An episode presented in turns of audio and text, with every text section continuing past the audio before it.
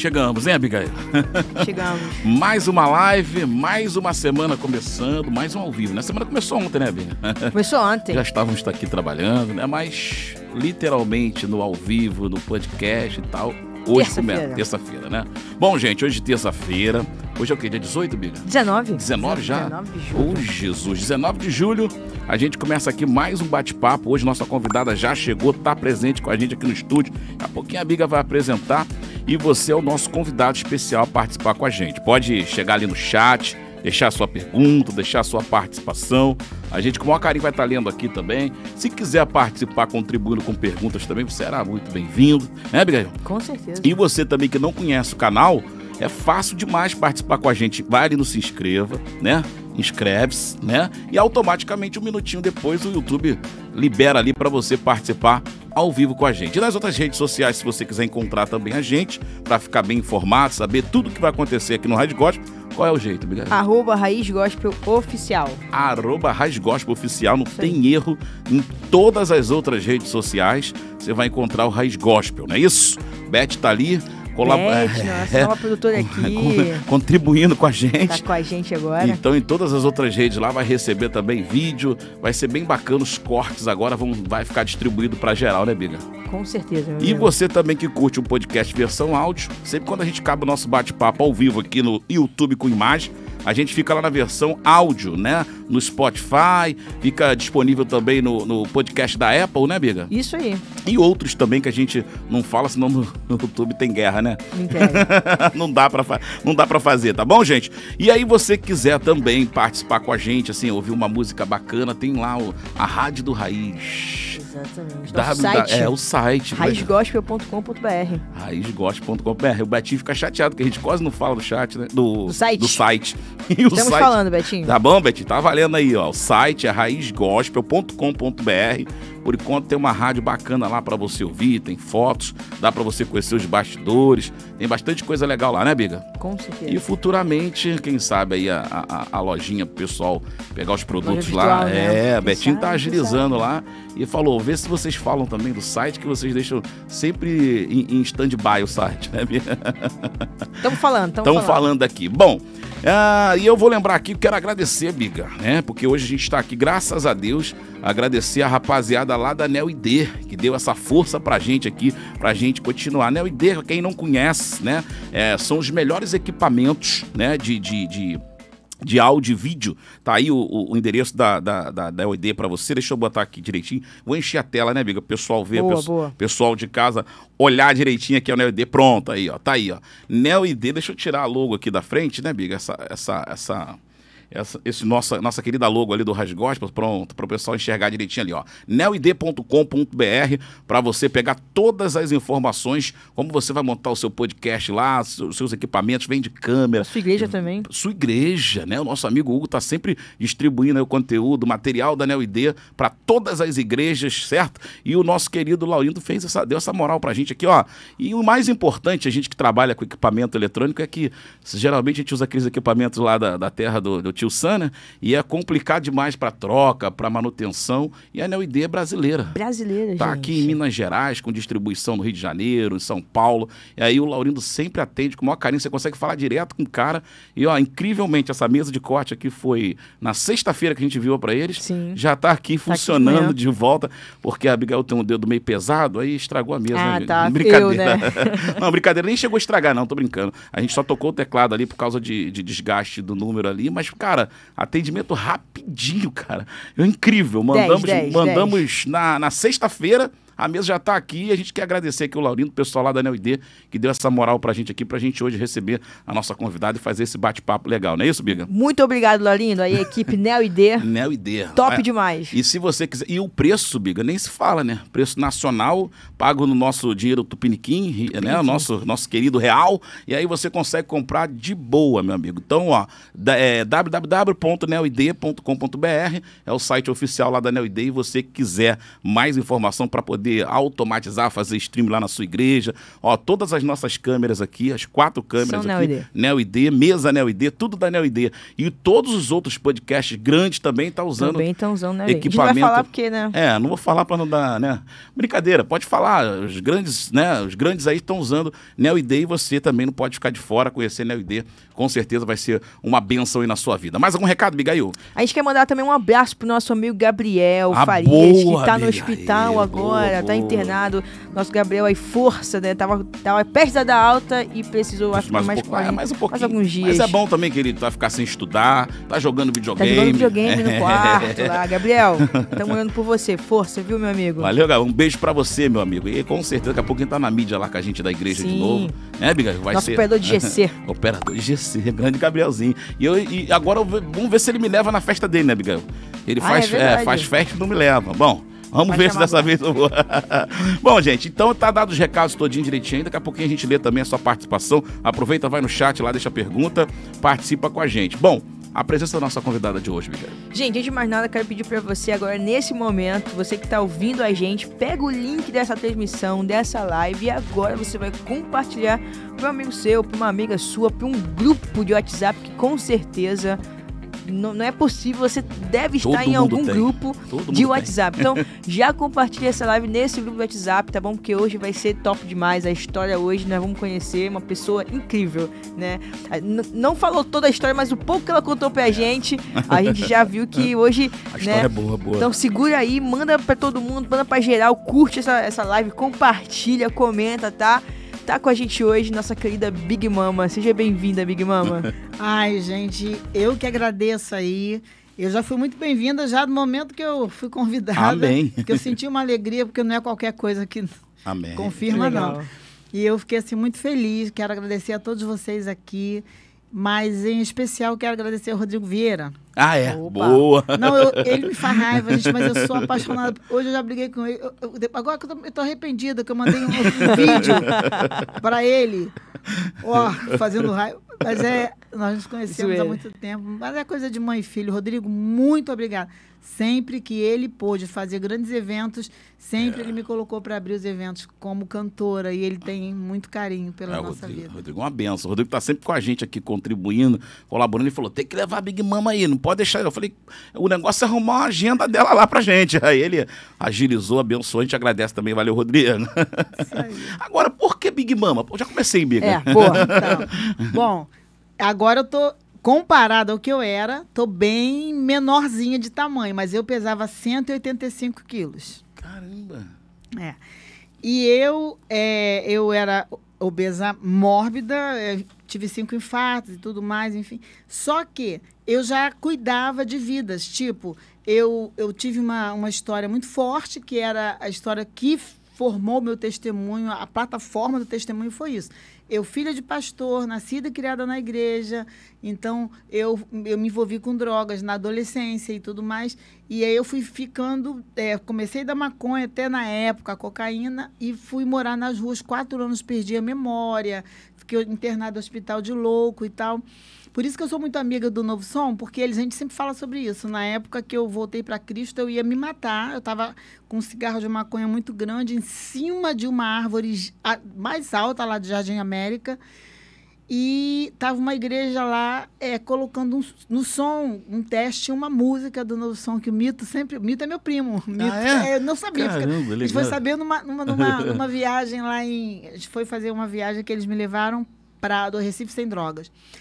E ele é primo do meu pai, né? O, irmão, o pai dele era Nelson Monteiro da Mota, meu pai era José Monteiro também, da Mota, enfim. E aí eu ali eu, eu, eu, eu voltei para Cristo depois de muitas coisas que com o passar do, do tempo que a gente vai falando.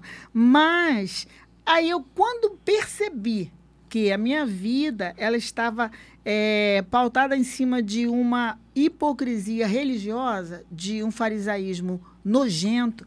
Por quê? Porque eu era criada numa igreja onde é, não podia jogar bola. Pa- meu pai era um cara super inteligente, um, um seminarista, ficou 14 anos num seminário e tal. E ali ele pegava os filhos, dia de domingo, a morava no morro, que ele tinha perdido tudo. né, para um pastor cheio de, de, de ah, muito, não se pode ter que andar de terno, gravata e tal, enfim. E meu pai confiou nele e ele, o sócio do meu pai, ele roubou meu pai. Nossa. Então nós saímos do Leblon para morar no Morro do Juramento, no Rio de Janeiro.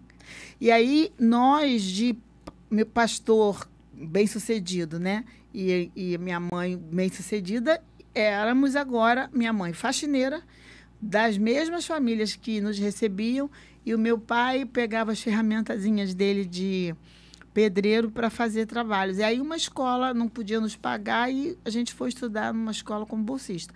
Mas aí quando eu vi esse, tudo isso acontecer, a gente continuou numa igreja, só que bem pentecostal, como eu falei, não vou citar o nome, mas das mais conhecidas no, no, no Brasil aí.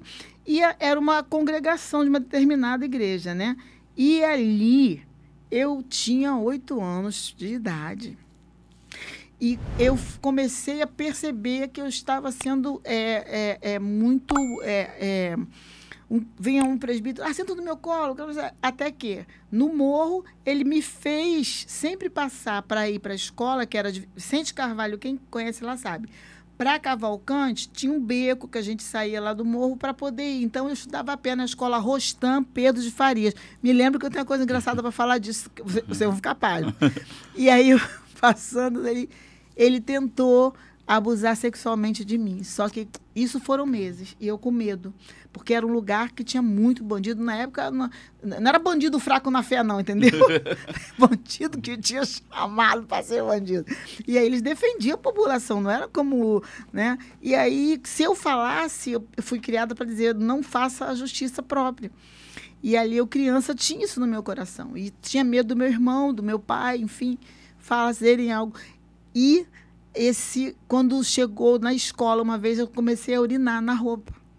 E tinha escola é, escola Sergipe rua é, rua Itapuã. E ali uma é, ela era ela era orientadora. Ela falou comigo assim você não está bem você quer contar alguma coisa? Isso com oito anos. Eu, oito anos? Você quer contar alguma coisa e a única coisa que eu fiz foi me jogar nos braços dela e chorar Primeiro porque a minha irmã, eu saía 10h40 e nós tínhamos um único par de sapato. E eu tinha que, atrás do muro da escola, levava o chinelinho na sacola para ela poder entrar para estudar. E eu tinha que trocar. E aí viram isso. Caramba. E as crianças viam aquilo e começaram a rir da gente. Então elas achavam que eu estava fazendo xixi na roupa por conta disso. Mas não, era um desespero que juntou tudo. Foi onde eu contei para ela. Ela me pegou pela mão e ela foi na minha casa. Então ela decidiu que os meus pais tinham que saber. Imediatamente foi chamada, a igreja, era ao lado, foi chamada ali né, a secretária da igreja, foi conversado e marcaram uma reunião para o domingo pela manhã. E a, e, a, e a mulher falou, a dona Sueli, que se não fosse tomada providência, ela mesma denunciaria.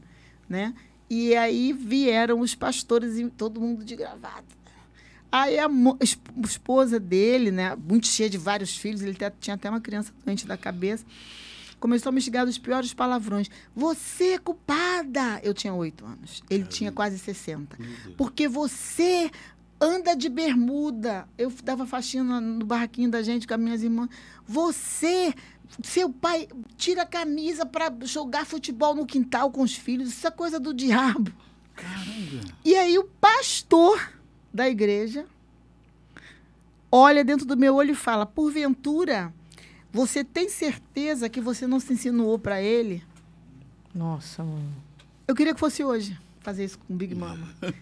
e aí, daquele momento, o meu pai quase agrediu ele, meu irmão também. Então foi todo mundo segurando e ainda deram parte deles porque tentaram dar uma surra. Ele não merecia uma surra, ele merecia ser castrado quimicamente. Caramba. Entendeu? Aí tu vai tomar isso sozinho mesmo na minha frente? Ah, a senhora quer uma? Não, Tija. Ô, Beth, por gentileza. Vai isso, Beth. Quero, quero um galho aí pra gente arrumar uma, uma tônica aí pra, pra pastora aqui que... aí, então, dali eu fui quando eu, eu saí, eu não, não aguentei. Meu pai foi excluído da igreja e tal. Só que, nessa mesma época, existia uma mulher, que eu também não citarei o nome doida para falar, E a minha mãe Escreve traba- aqui. do- Brincadeira. A minha mãe estava trabalhando em casa de família e é, meu pai trabalhava de obra. E essa mulher, ela era muito, muito amiga do grande nome, que esse homem sim é nome de Deus, dorme no Senhor. Não vou dar detalhes, senão já vão saber de quem eu estou falando. E aí ela falava assim: olha, vamos tirar foto, todo mundo aqui. Sério Vicente Carvalho, só isso que eu posso falar, doida para falar. aí ela, vamos tirar foto aqui todo mundo. Aí juntava todo mundo. Se a minha, se a minha sobrinha, Marcinha, estiver lá em Obrigado, Brasília me ouvindo, que eu creio que ela está, Marcinha, Márcia, olha isso que tu vai lembrar, Marcinha. Aí, é. É Quer que eu ela. abra? Ai, já- vou- Ah, foi. É, pra não quebrar a abre unha, não É, quebrar a essa unha. unha aqui. É, essa unha eu é cara. Por mês, pago por mês. Meu marido fica desesperado. Aí eu sei que ela falava assim: tira foto. E era assim, a gente negro, né? Uhum. Mas tinha um mais pretinho que eu. Mas até hoje eu morro de rir com eles. Um hoje é um músico, baita músico. Me chama de tia e tudo. E aí a gente tirava foto, tudo bobo. Ninguém tira, tira negócio de tirar foto. A mulher tirava foto. Acho que tu é Rodrigo, não? Tu é o. Rodrigo, sou Ro- Rodrigo. Ah, é Rodrigo. Sou xará. Abigail. Tu é, tu é, tu é Bi- Biga. Abigail, é isso, Biga, Biga. e tu é a... Ah, Beth. Betinha. Betinha, se eu ficar gorda, eu vou te processar.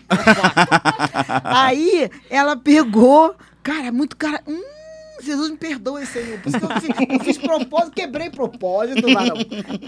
Aí, aí, aí, ela, aí ela fala, vamos tirar foto, beleza.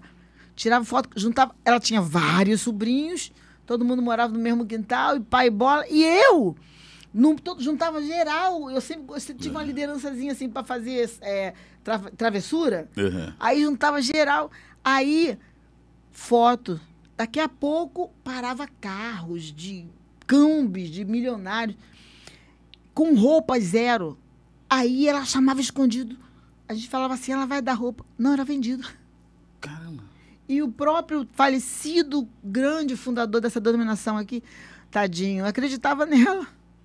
E foi- formou as filhas nos Estados Unidos, vendendo Eita. roupa. de- é, tá- é nesse nível. Então o evangelho para mim era mentiroso. Eu não conseguia amar a Deus. Peraí, então, só, com oito anos, a senhora. Eu, o- de oito até. Não, na verdade foi dos seis aos é, dez, onze anos. Que a senhora sofreu o abuso. Aí descobriram, né? A escola descobre, o pastor, o seu pai, no caso, é Meu pai. disciplinado. A mulher que veio pra te ajudar, né? Também não, não ajudou muito, então. Ela. Não, ela. é- Ela? Ah, sim. Ela sim. do- a- Ela que salvou. Ela- eu lembro de um dia, por isso que eu falo. é, Por que, que o Big Mama? Vai, vou chegar lá. Essa mulher, para mim, ela foi, ela foi uma mãe. Ela morava em Madureira. E ela foi no nosso barraquinho e ela percebeu que a minha mãe comprava ponta de carne para a gente fazer comida. Ela saía das casas onde ela trabalhava como faxineira. E só os sábados que a gente fazia as comprinhas para comer o que a gente eh, podia comer. E ela chegando na minha casa, ela pediu permissão para ir na nossa cozinha. E aí ela me pegou pela mão, ela falou: "A senhora com a minha mãe, confia em mim, com a minha avó, eu vou levar ela ali". Ela me botou no carro. E ela falou: "Eu vou te levar na minha casa". Mas antes a gente vai passar no mercado. Aí ela comprou, fez uma compra. Só que na casa dela tinha muitas bonecas e ela me deu de presente, porque eu, eu fazia é, ganhava usado, ou minha mãe tentava fazer boneca de pano para mim. E aí, com essa. Eu olhava que aquela mulher não era crente e os crentes faziam isso. Por quê? Porque essa igreja, de fato, assim, ela ficou queimada, não pelos próprios membros de lá. Porque é, geralmente o que a igreja é o que os outros, os pastores fazem dela, né? Então, se você usa como meio de vida, você vai ensinar isso. Aí eu lembro que tinha um cara muito legal lá, né? Muito legal. Ele era guitarrista. Aí um dia ele foi cantar uma música, o It's Now or Never. Gente, ele foi excluído. Sério? Qual é a música? Do Elvis Presley. It's Now or Never, né? Ai, meu Deus do céu. Mas aí, ao mesmo tempo, o irmão, o irmão de outro lá pegava a cunhada. Tu sabe como é que é o negócio? É. Umas coisas podia, outra não. Não, coava um mosquito e, e, e coava um, como é que é? Eu coava o mosquito e engolia, engolia o camelo. Aí eu comecei a ter ódio Essa é disso. nova, eu nunca ouvi essa não. Eu começava a ter ódio disso. E aí a minha vozinha, muito idosa, é- é- ela, ela dobrava o joelho à noite, às cinco da manhã ainda estava orando. E a minha mãe se mantendo firme no Senhor. E aí o meu irmão mais velho, ele passou a usar drogas. Eu vou falar uma, algo muito sério aqui.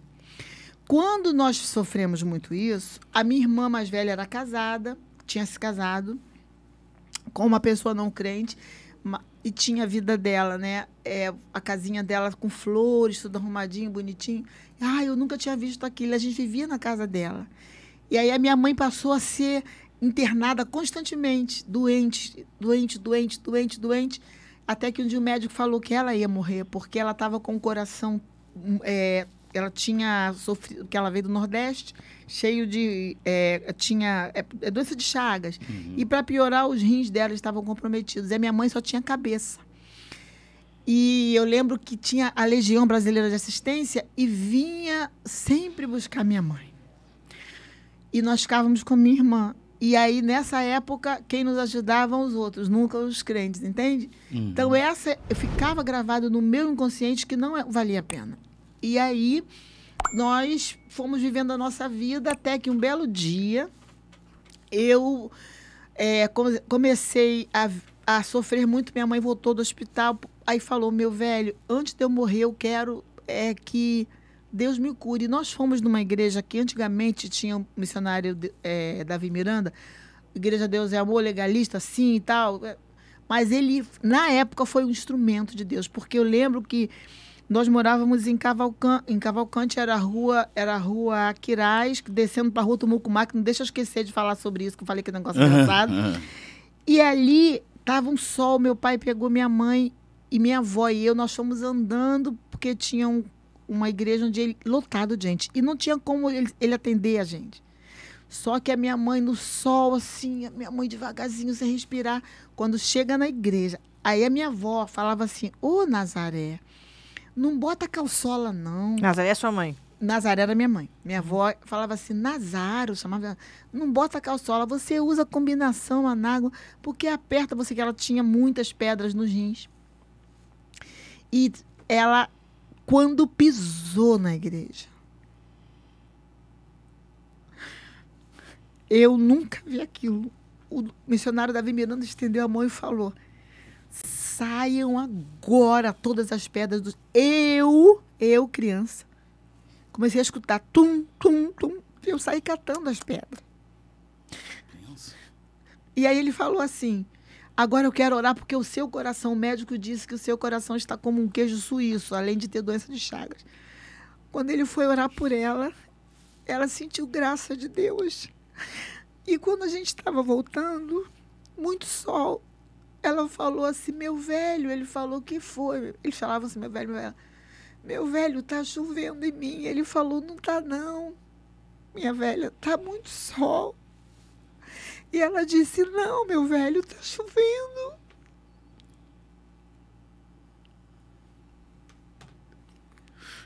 Deus é Deus. A minha mãe tinha três meses de vida.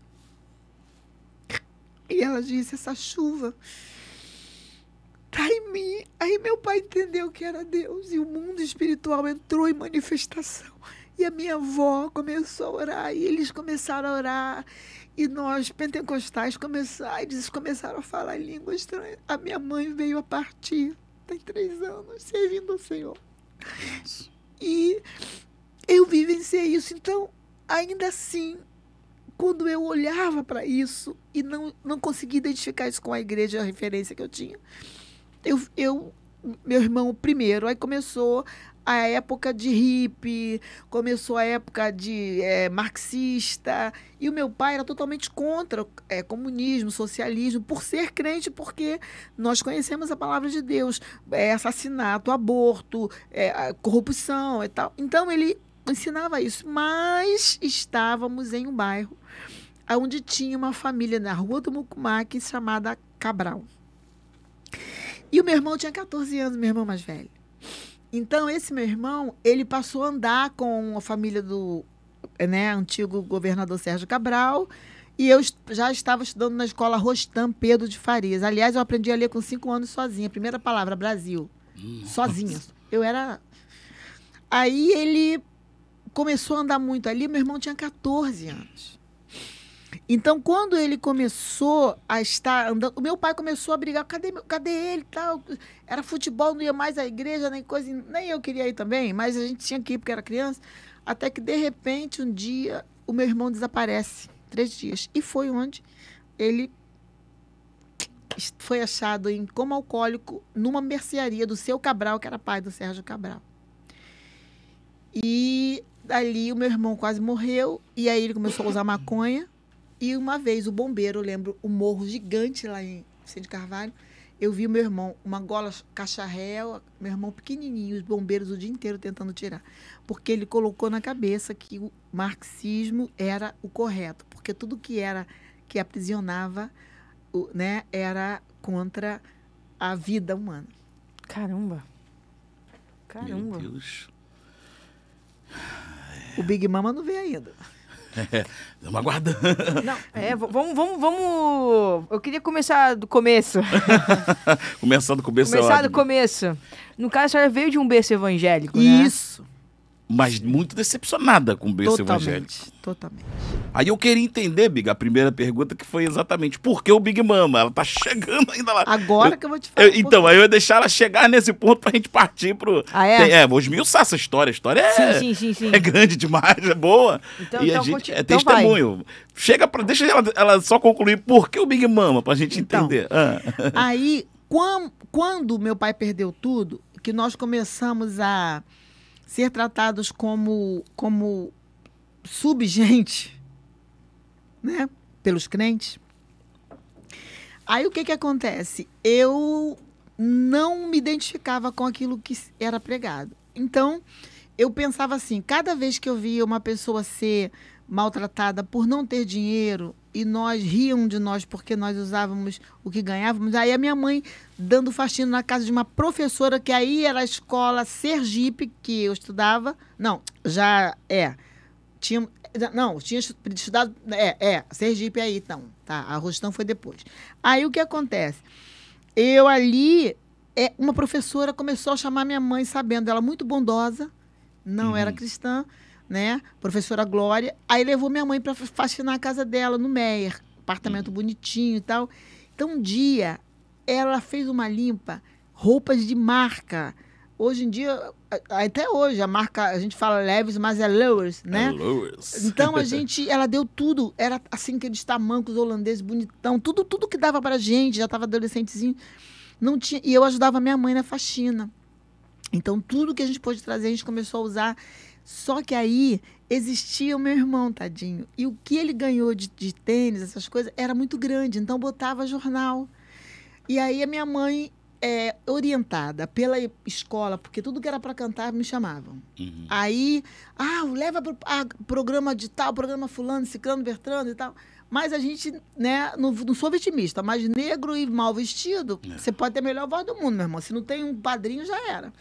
Aí, enfim, conclusão, eu fui e falei, nunca na vida eu vou tratar alguém que não tenha nada para dar do jeito que eu sou tratada. E isso marcou a minha vida. Uhum. Isso foi dentro de mim. Aí, eu acabou que esse meu irmão, naquela situação, virou é, viciado em drogas por conta do comunismo. Nossa família se desfez porque o meu pai batia nele, ele avançava no meu pai. E muita, aí meu irmão começou a ficar agressivo e começou a usar maconha, que era o que os marxistas pregavam. Então os jovens largaram suas famílias e fumavam maconha na praça e tal. E volta e meia meu irmão estava na, na cadeia por horas, mas estava. E aí falam do, do- do- da ditadura militar. Mentira. Quem era maconheiro tinha que ser preso. Então, fazer o quê, meu irmão? Pô. Aí, aí tá, não houve ditadura, coisa nenhuma. Tortura de quem? Tortura era quando alguém assaltar. Pô, tive um, um artista aí, né, que deu uma entrevista, eu posso provar pra você. Chico, ah, qual é, Chico Buarque? Qual foi a tua? Ah, a minha era pegar carro na época, roubar, e essa época. Roubava carro, quebrava o carro, queimava, saía fora, fumava maconha e tirava onda. Isso era o nosso. Qual era a nossa onda? Isso não pode. Um cara desse não pode ser preso? Não pode ser exilado? Que história é essa? Aí isso destruiu minha família. Então, quando eu comecei a entender esse princípio, falei, um dia eu vou cuidar de vidas. Passei todos os processos, aí cresci, aí me casei aos 15 anos, casei. O meu pai não queria, mas pior coisa que eu fiz. Com um homem mais velho que eu, tive quatro filhos com faca no pescoço. Calma aí, calma aí, calma aí. A senhora se casou, Porque eu queria mudar de vida. aí encontrou esse rapaz. Isso com quantos anos, viu? Eu tinha 15 anos. Na verdade, eu estava estudando nessa escola. Lembra que eu falei que meu, meu pai não tinha como pagar? Então, era uma escola de riquinhos. Uhum. Porque Vicente Carvalho era assim. O lado pobre, aí atravessou a Avenida Bauschlom. Então, aqui tinha uma fábrica Bauschlom. Aí atravessava a avenida, era o lado de rico. Aí ali, na escola, a gente já também nessa, nessa onda de... De querer sair de casa. É, é, é. E aí o que acontece? Eu tinha só 13 para 14 anos, mas eu era bonita. E tinha corpão. Aí eu não sabe, fui saber depois, né? Aí a gente, no meio da, da, da, da nossa é, um horário vago, a gente sentava na praça, aí tinha um amigo nosso que tocava violão, intelectual também. Aí ficava, tipo, é, cantando Doces Bárbaros e eu curtindo, olha isso. Entendeu? Aí tá. E aí eu sei que eu falei, ah, isso que eu quero pra mim. Vou cantar assim. Só que eu comecei a usar maconha. E eu soube a, a maconha. Eu ria tanto. Aí o professor meu falou: Ó, vou te dar um presente. Porque eu tinha chorado muito, porque meu irmão tinha quebrado a casa inteira. E aí tinha ficado no hospital de louco, internado. Foi muito doloroso. E aí ele falou: vou te trazer um presente. Gente, eu ria tanto com aquela maconha, mas eu ria tanto Seu professor meu te deu? professor de inglês. Mas eu ria tanto, mas eu ria tanto, eu ria tanto. Eu falei, isso é ótimo, eu tô feliz. Eu nunca encontrei isso antes. E assim como eu, muitos jovens. Aí eu fiquei assim e tal. Comecei, comecei, perdi minha personalidade, o tempo foi passando, não é só a maconha. Aí a maconha, ela, o corpo solicita outras drogas, eu vi, aí fui para cocaína. Eita. Parei um tempo porque eu quase morri. Aí foi onde eu conheci eu conheci esse rapaz, aí me casei, meu pai assim andou chorando, mas casei. Foi onde eu comecei a sofrer. Apanhei muito de é, ter osso quebrado, de ter braço quebrado, é, de ter. Olha, eu gosto de lembrar, eu grávida, eu apanhava tanto que eu não podia falar também, porque se eu falasse ele poderia ser morto. Então eu não podia falar. E aí eu tive quatro filhos com faca no pescoço. Eu perdoei ele, perdoei, perdoei. Não tinha, ele não tem Cristo. Hoje ele, ele teve câncer e tal, mas nunca mais tive, graças a Deus, é, assim, contato com ele, só para desfazer o casamento. E aí foi onde eu fui vivendo na rua. Vivendo na rua, na rua, e na rua eu vi que eu fui tratado igual cachorro. Até que Jesus me alcançou. Jesus me alcançou porque eu estava assim, ó, é, Jardim América, e eu estava tão drogada, mas tão drogada, que uma senhora que me chamou para falar de Jesus, é, ela falou, Jesus te ama, porque é, incorporou em mim uma entidade que eu ia me jogar embaixo de um carro, no Trevo das Margaridas, e um carro de crentes quebrou. Carro de crente lotado, né? Crente pobre. o carro quebrou. Eu ia ser morta ali, na, na Dutra, né? Uhum. E aí eles viram que eu estava endemoniada, oraram por mim. Depois, uma senhora, eu fui viver no lixão de Gramacho. Eu comia lixo, assim, eu, ras- eu tentava né, bu- buscar e vendia essas coisas. Era assim que os viciados viviam. E ali eu fui, ela me achou e ela mostrou. Ela não vai assim, tipo, ó, pecador, Jesus te ama. Ela, minha filha. Quando eu vi aquele olhar, eu falei, ah, tem algo. Eu olhei o céu tão azul. Eu tinha ficado cheirado uma pedra de cocaína trancada num quarto que eu ganhei. Eu perdi 15 quilos em 13 dias. Caramba. Quando eu saí dali, em, eu tive overdose, fiquei internada, o médico não deu nada por mim, ela cuidou de mim. As mulheres de oração oraram por mim. E quando eu saí do hospital, que eu entrei no barraquinho dela, Deus me batizou no Espírito Santo, eu fiquei cheia do Espírito Santo. E, e eu falei, eu um dia vou cuidar, porque ela, num barraquinho, ela cuidou de mim. Não precisava de muito. E quando eu, então, comecei a ser levada para contar testemunhos e tal, tentaram me matar, botaram metralhadora na minha, meu estômago, na minha cabeça e tal. E Deus não. o- aí um pastor gritou, porque entrou no beco lá na favela, em Jardim América, e falou: Ah, poder no sangue de Jesus.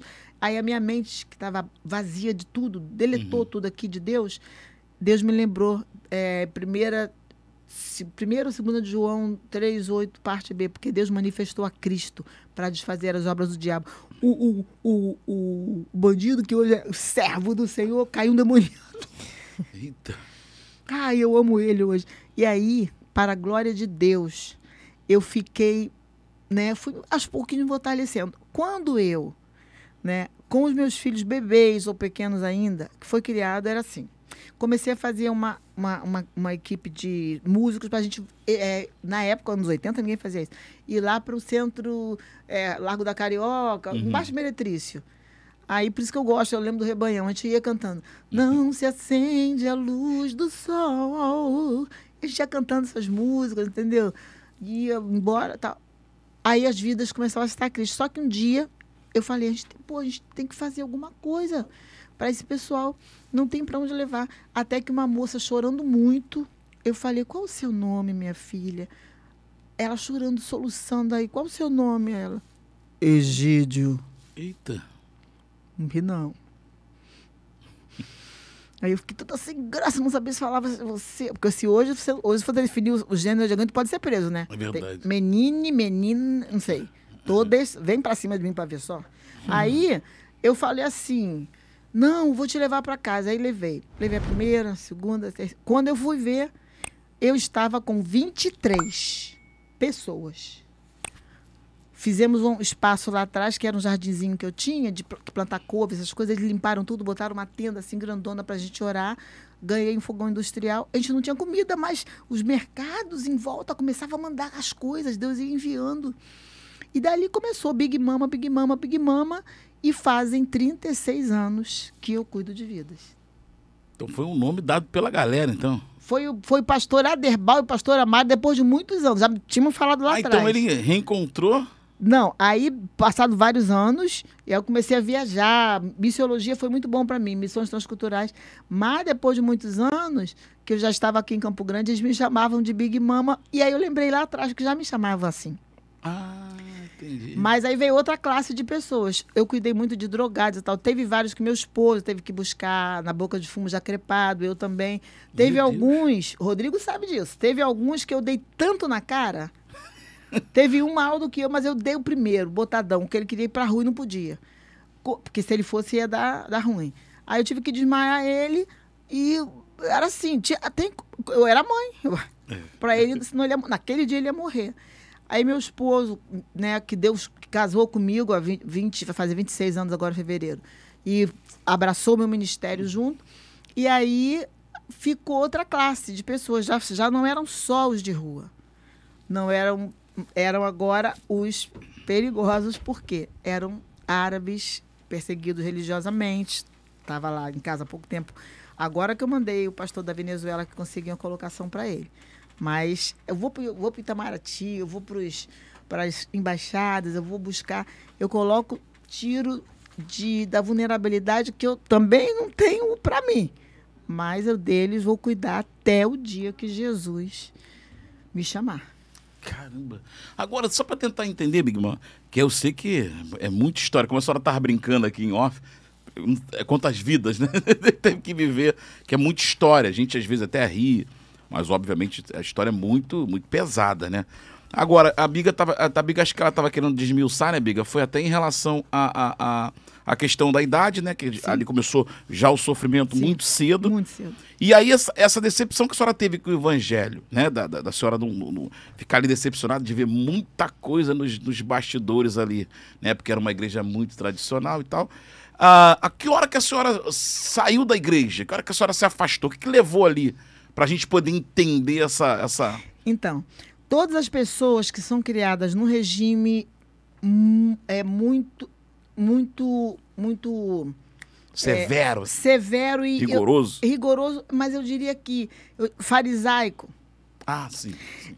Isso aí faz com que a gente fique cego. Aí nós não conseguimos enxergar outra denominação, uma denominação da graça, como um caminho que de fato funciona.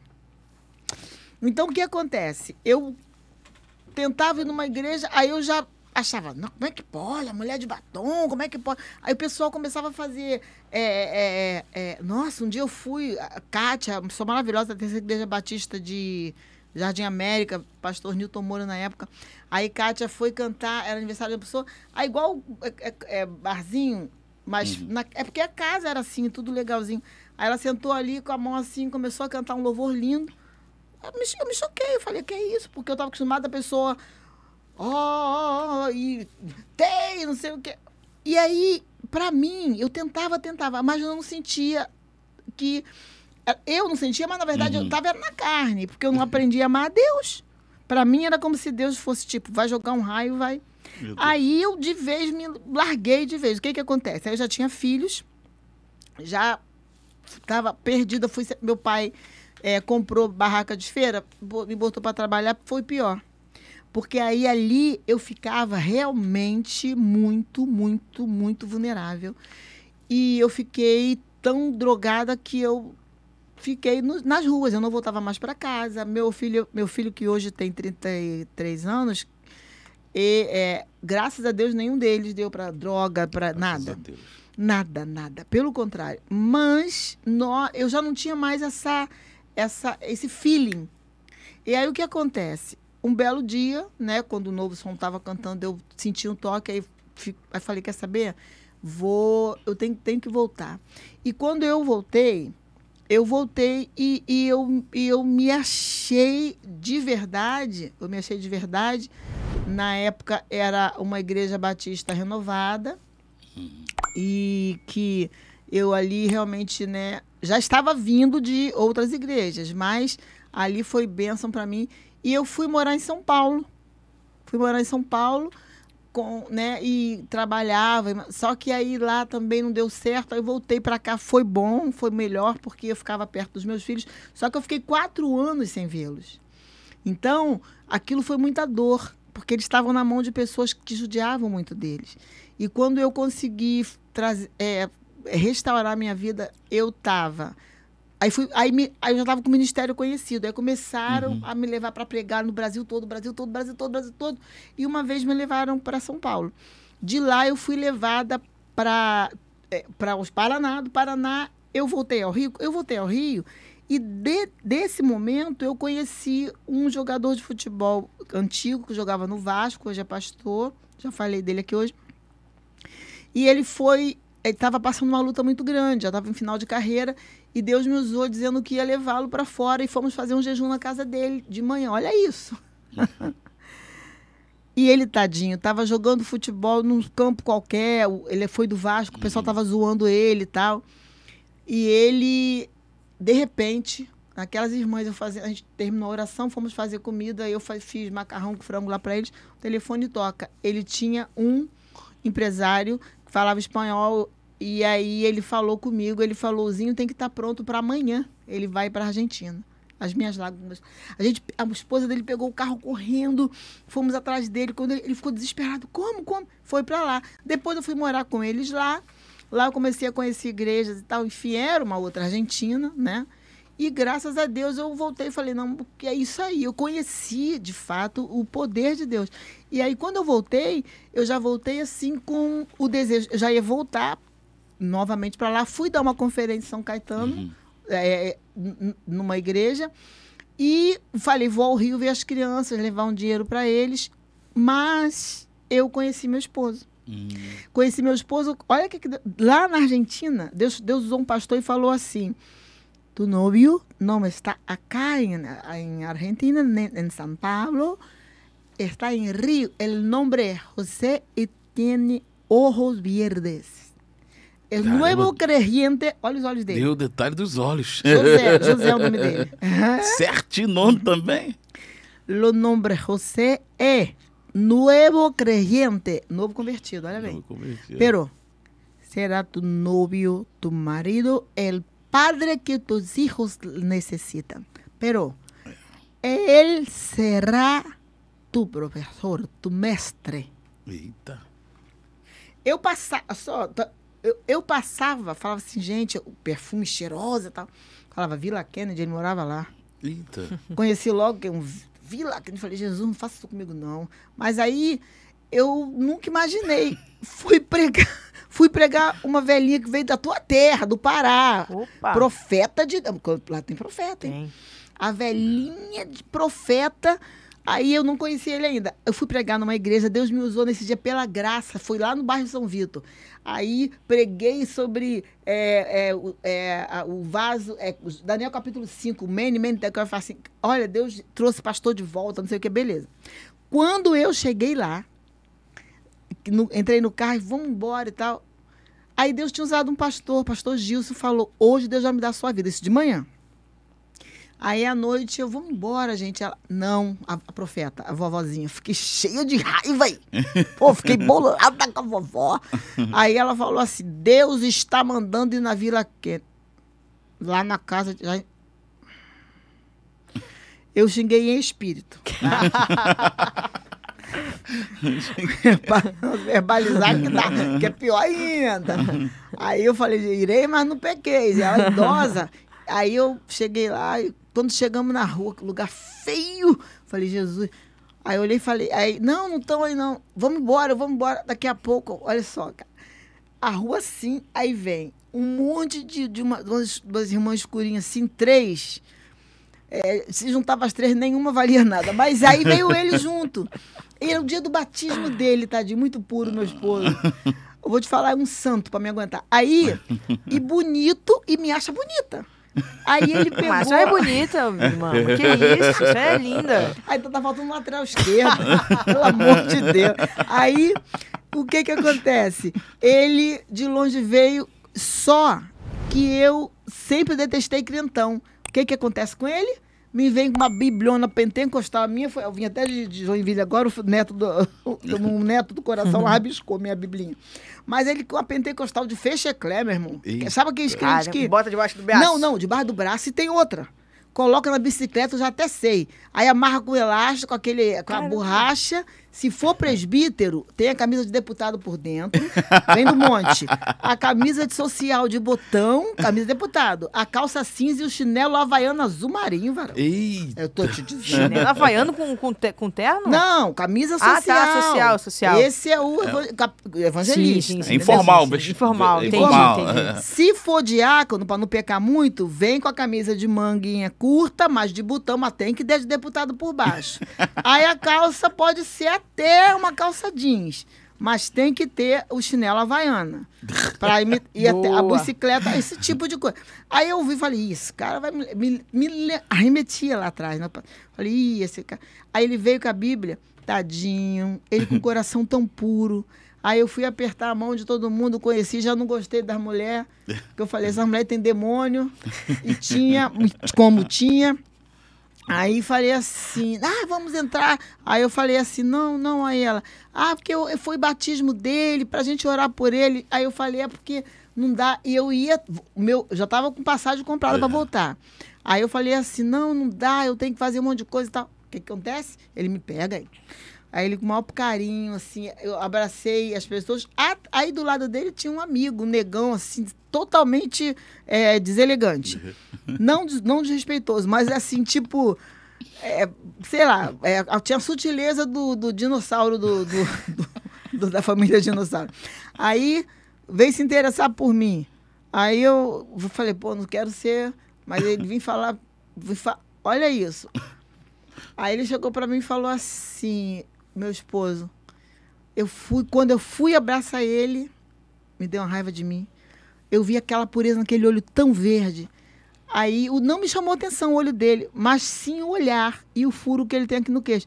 Quando ele me abraçou, eu abracei ele e falei: Olha, você tomou a melhor decisão da sua vida. E ele, e nunca mais eu vou voltar atrás. Aí quando nós fomos nos falar lá dentro para orar, aí Deus, sabe, nós oramos, enfim, eu querendo ir embora e o outro amigo dele, pô, aí tô sabendo que a irmã falou umas línguas aí, né? A irmã fala, como é que é viver lá fora? Que os problemas daqui no Brasil. Não era esse nem o problema, meu Deus do céu. O problema é a abordagem dele, que foi meio que. Aí eu, eu falei assim, é normal e tal, e vamos embora. Aí, no outro dia, eu fui comprar produto de cabelo, creme, que eu tinha cabelo na época. Vejo o irmão, mas aí tudo que eu não queria para mim. Ele era fiscal de tráfico da Oriental. Eita. Falei, que demônio é esse? Eu falei, Jesus, me dá um velhinho, mas que seja... É. Mas foi esse homem que mudou minha vida, que criou meus filhos. A gente era pobrezinho, passava necessidade, mas a gente orava, orava, orava. Mas uma coisa eu vou te falar, mesmo sem poder, sempre tinha alguém na nossa casa. Até que passaram, se já tinha passado antes dele, mas passaram 1886. O último foi agora que eu joguei para Joinville, porque lá tem trabalho para ele, ele veio da Venezuela, tadinho, pastor Ione Perosso. É, e antes dele foram, foi um árabe com uma filipina e três filhos que eu consegui trazer das Filipinas com a ajuda dos jogadores. Foi do, um, do amigo lá do Riso da Bola. Que um beijo pro pessoal aí do Riso da Bola se estiver assistindo, que eu mandei Amaral assistir, mas aí dorme de tarde, mas depois vai ver. Chulapa, Vampeta, todo mundo, e para todo mundo que, que fez parte da minha vida ou faz até hoje. E aí foi isso, o Big Mama foi dessa forma, né? Mas E. Big Mama, como é que foi o seu, o seu envolvimento com as drogas, né?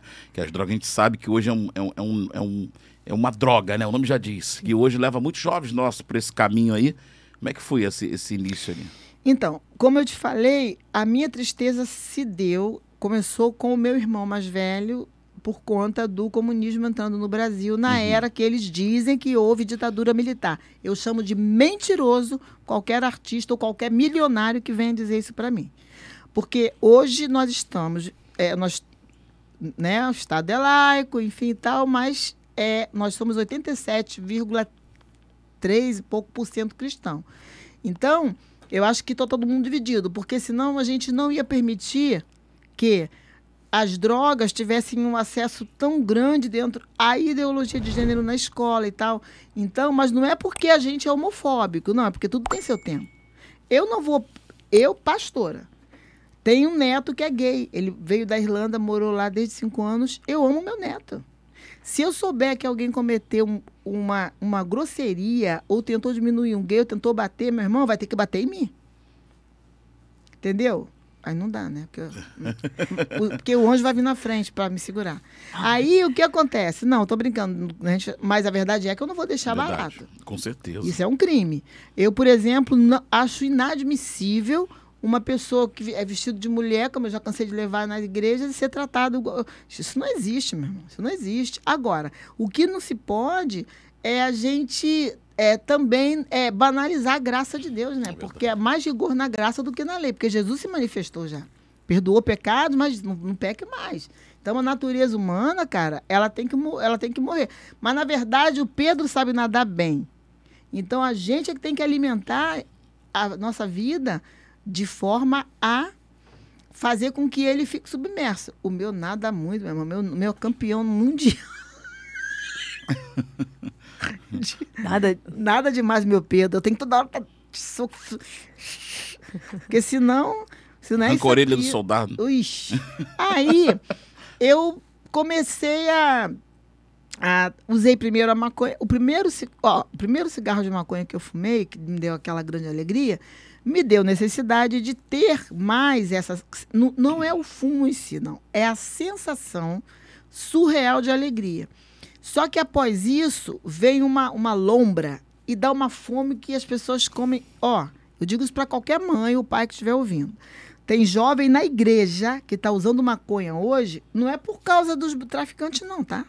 Até porque ninguém, nenhum traficante obriga ninguém a ir lá comprar, vai porque quer. Verdade. Estão usando porque estão andando com crentes que de. Eu, eu falei com determinada pessoa esses dias, falei, ó, essa tua mistura aí nessas células de rico aí, de, de playboyzinho aí, de, de Jesus aqui com, com, com, com maconha, o MC Kevin, que era uma pessoa maravilhosa que eu conheci, ele foi ele foi discipulado por alguém que até eu gostei de uma fala dele contra a- um argumento aí da Priscila Alcântara, mas poxa, eu não posso eu não posso negar ao novo convertido que vem das drogas a, o acesso à igreja de Cristo, a igreja que vai ensinar, que vai fazê-lo crescer, vai discipular. Mas, poxa, o cara vai, não, faz uma célula na, na tua casa, de modo geral. Uhum. Aí não precisa, você é igreja. Meu irmão, me prova que nós somos igreja e não precisamos congregar. Isso não pode. Esse, esse conceito está errado. Se alguém aqui concorda, me perdoe, é uma opinião respeito à sua, mas biblicamente eu tenho que congregar. Verdade. Agora, esse conceito é muito errado, até porque se for um pastor que né, tem igreja, vai fazer uma célula na. Mas, pô, um cara que saiu. Ontem estava. Agora tá. Não, pode ser todo mundo usando maconha e, to, e louvor tocando, meu irmão. É, é narguilha o tempo inteiro e tá. Gente, que isso? Não, porque a Bíblia diz. Aí veio, no caso aí, eu, eu penso sobre isso. Para mim, naquela época, eu usava porque me dava uma sensação de alegria. E eu não tinha alegria na vida porque eu vi o sofrimento da minha família. E aí, o meu corpo começou a pedir outras drogas. Então, o que, que aconteceu? Eu, passe... eu experimentei pela primeira vez a cocaína. E o que, que eu descobri? A cocaína é um poderosíssimo alucinógeno. A cocaína, ela te deixa no estado de loucura muito grande? Porque as mucosas nasais, elas são muito sensíveis. A cocaína, ela, você cheira, vai para a corrente sanguínea, vai, mas primeiro ela age na, na tua área cerebral, que são as ondas nervosas. Então, elas vão refletir em você é, o que o teu cérebro vai produzir. Na tua natureza, na minha natureza, todos nós temos uma natureza humana. Nós não sabemos o que, quais são as nossas, as nossas fraquezas, a gente vai descobrir. Então, você vai identificar. Por quê? Porque isso vai potencializar. Se há alguém que tem problema de pedofilia, vai potencializar. Pornografia vai potencializar. Porém, quando há violência, como era o meu caso, eu tinha que. Eu era extremamente agressiva quando eu usava cocaína. Por quê? Porque eu, tent, eu tentaram me estuprar inúmeras vezes. E eu comecei a dormir nas ruas e eu já dormia com garrafa quebrada para cortar o pescoço de alguém se viesse tentar me estuprar. Caramba. Eu tinha horror. Eu tinha horror. E eu, eu meus filhos eu estava sem ver há muito tempo. Porque eu era estuprada pra, pelo pai dos meus filhos. Então eu não tinha. Prostituição para mim não rolava. Então eu era violenta. Eu bati em homem. Entendeu? E aí eu fiquei né, na dependência e morando nas ruas por quatro anos. Não porque eu não tinha família, não porque a minha família. Não, minha família fez de tudo. Mas um dia Deus me trouxe de volta. Mas, assim, ó, é uma decisão. Eu passei, de fato, por uma transformação, porque no dia foi mais fácil eu ser liberta da droga do que do cigarro, que eu fumava três maços por dia. Uhum. Mas Deus me libertou das drogas no dia em que eu aceitei a Cristo. Pensa. Foi instantâneo o não diria que foi instantâneo. Isso até pode acontecer. Mas a decisão do meu coração, eu chorava tanto. Porque, ah, tem um detalhe. Para que eu parasse de usar drogas, as pessoas me levavam para as religiões de matrizes africanas. Que eu também não gosto que falem, ah, chama de macumbeiro. Não, são pessoas que acreditam que aquilo ali vai me fazer bem. Então eu preciso apresentá-las um Jesus que vai atraí-las a mim. E isso tem acontecido. Porque eu não vou fazer o que fizeram comigo lá atrás. Então, eu digo que eles me levaram e eles fizeram. Enquanto os crentes que eu dormia na rua, eu fui pedir compaixão, uma, alguém que eu coloquei na minha casa, na época que eu tinha os meninos lá, que foi, foram duas fases. A primeira fase, aí os meninos ficaram fortes, deixaram de ser quem era para cuidar de mim e já eram pessoas transformadas. Antigamente não tinha. Era a época da AIDS, eles tinham medo é do caramba. Então, o que acontece? Eu, então, agora estava caída, era eu que precisava de ajuda. Olha isso. Aí, o que aconteceu? Quando eu fui buscar ajuda na casa de um determinado casal, eu lembro que eles estavam na igreja, estava chovendo. Então, era numa, numa comunidade e a casinha deles, assim, que eu ajudei a buscar, arrumar para construir, para eles se casaram por profecia, tá? Aí o cara não trabalhava, era, vivia no monte. A mulher que trabalhava. Aí, Eita. é, puxou, um puxadinho assim, tipo uma varanda, eu me encolhi ali. Eu me lembro que um cachorro, que Deus enviou, que estava tanto frio, o cachorro ficou pertinho de mim. Sabe como é que eu acordei? quando eles chegaram da igreja. Eu odeio homem de sapato de bico. Brilhoso. Porque ele não me chutou. Me cutucando, ô, sai daí. Aí ela, chorando, falou: Fulano, ela tanto nos ajudou, quanto ela nos deu comida e tal. E aí ele falou assim: ó, só vai dormir hoje aqui, amanhã ela se vira. Essa moça chorava muito. Aí ela foi botar um prato para mim. Deus me libertou há pouco tempo, mas eu não comia. Ela botou um prato de, de dobradinha, só que a lágrima caía assim. Eu fiquei anos sem comer isso. Aí eu no outro dia nem deixei ela ter que me. Eu não dormi. Eu levantei e fui vagando. E aí eu tive que, por exemplo, peguei uma. Um, fui de, pedir uma moça que me conheceu, que ela tinha lanchonete. Eu faço, eu cozinho muito bem. Eu faço o trabalho de graça. Ela, não, você não vai trabalhar de graça. Me mandou tomar um banho, me deu roupa. Eu comecei a trabalhar, trabalhar, trabalhar. Mas, na verdade, eu era explorada, mas fiquei ali. Aí eu queria me livrar das drogas, mas aí não conseguia, porque lá tinha, tinha cerveja. Eu bebia uhum. cerveja, queria cheirar, entendeu? Entendi. E tal. E fui aí. Mas quando Jesus me achou, eu nunca. Eu, esse, essa decisão minha fez a diferença.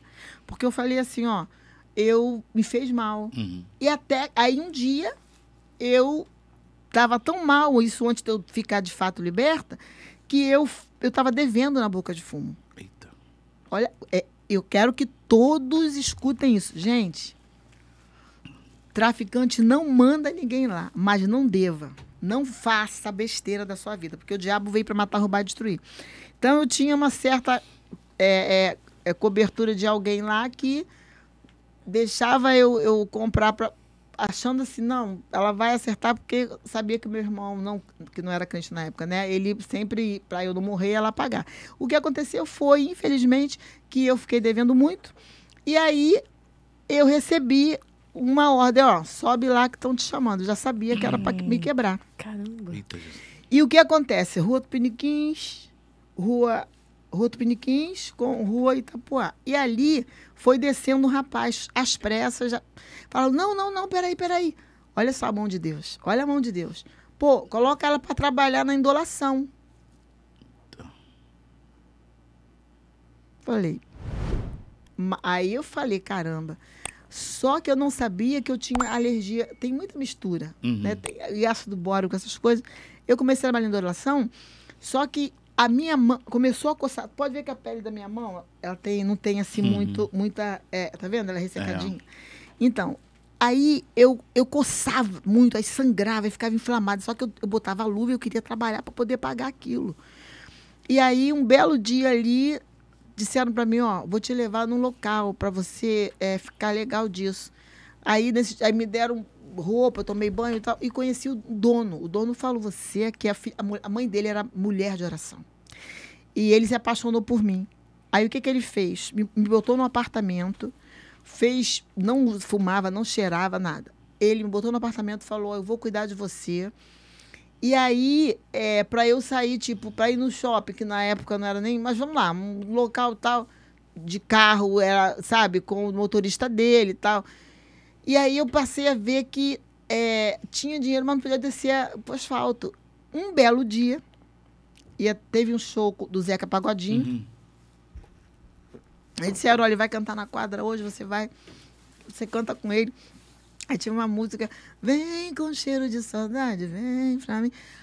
Aí eu falei, caramba, quando eu cheguei lá, assim, né? O pessoal servindo. Quando eu era gente rica, que nem eu já fui para muitos lugares aí de, de gente famosa, que eu não vou citar o nome, que usava droga, usa, alguns já morreram servido na bandeja de prata e tal.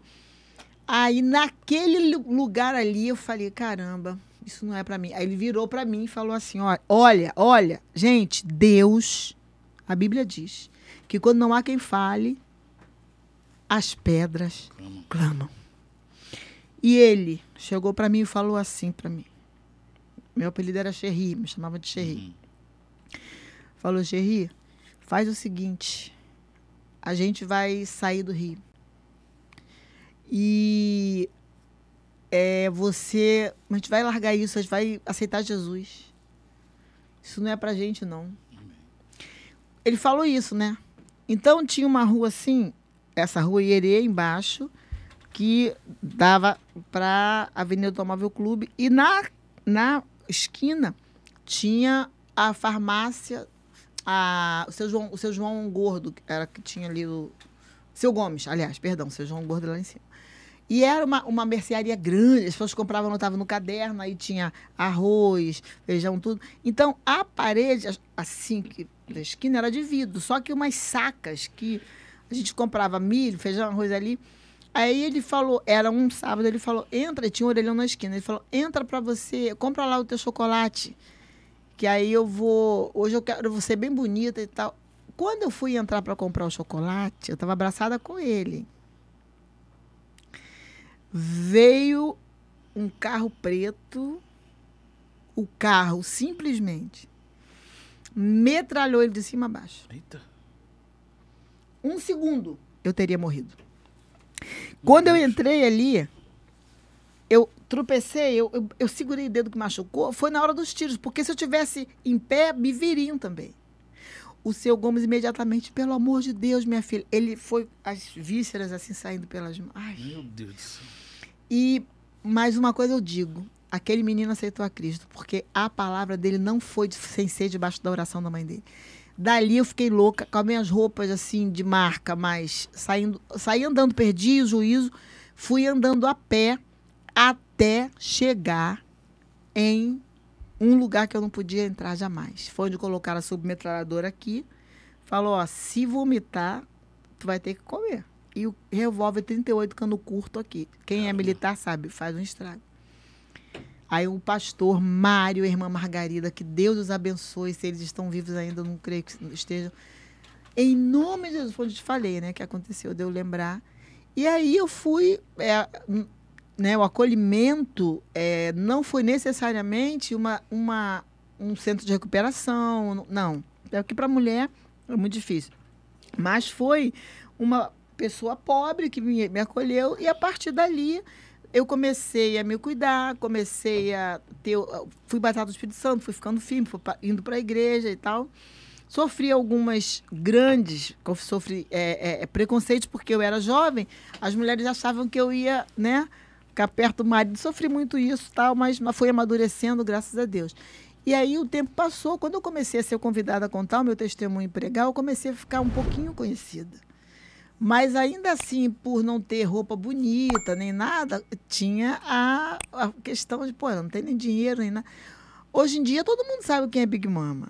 Hoje em dia, do, do, do crente ao ateu, entendeu? Dentro e fora do Brasil, eu sou o socorro de muita gente assim, no ombro. Ó, oh, eu tenho uma pessoa para enviar, mas ninguém quer. Mas a minha casa só tem dois quartos. Tanto que a gente está fazendo um projeto aqui, um instituto aqui em Oaíba a gente vai acolher um filho que eu criei, Legal. que é médico, que é o que eu criei, que é autista médico, tá? Que vai, vai dar de graça a consulta aqui na comunidade. A gente vai ter psicóloga, nós vamos ter a cozinha industrial, que é o meu sonho, gente. dar comida para as crianças. E a gente vai morar aqui e vai ser esse instituto. Não tem nada a ver com, com, com o FL, que está na cadeia, não. Tem nada a ver, entendeu? Não tem esse papo de, ah, mãe de tantos filhos. Entendeu? Todo mundo chama de mãe. A Fiel, eu tô aqui. A Fiel é ótimo. É. Não tem problema, pode falar, não tem nem aí. Entendeu? Sim, então eu vou falar, flor de lis, come a tua, come a tua jaca manteiga aí, minha filha. Quem sabe da tua história sou eu. Então, é. Entendeu? Então, é pena que Deus tenha misericórdia, mas a verdade é que eu nunca vou usar uma criança pra. pra eu, no, e outra, na minha casa na minha casa, tá? Eu vivo da pensão, que meu filho morreu, que deixou, tá pela metade que me roubou, me roubou o, o, o, PT lá na Caixa Econômica, e metade tá roubado, tudo, cuidado com o líquido de banco, hein? E aí, meu esposo que ganha pouquinho, nossa igreja é muito pequena, não tem como dar salário, a gente faz por amor, entendeu? Agora, a verdade é que eu nós vamos cuidar, vamos fazer esse trabalho porque nós acreditamos em vida. Gente, se a minha vida não servir para impactar a vida de alguém, não é para causar, nossa, canta, não. Ah, tanto é que eu, que eu canto, eu canto bem, faço sucesso não. Ninguém, ninguém quer eu não. Porque diz que eu não posso falar. as coisas, os, os negócios tudo errado. Entendeu? Mas quem fala isso? Tô brincando. Pô, não mexe. Vai, vai mexer com a Big Mama aí, tu vai ouvir. Tu vai ouvir, hein. Rodrigo me mata. Pô, eu, eu recebo ligação direto.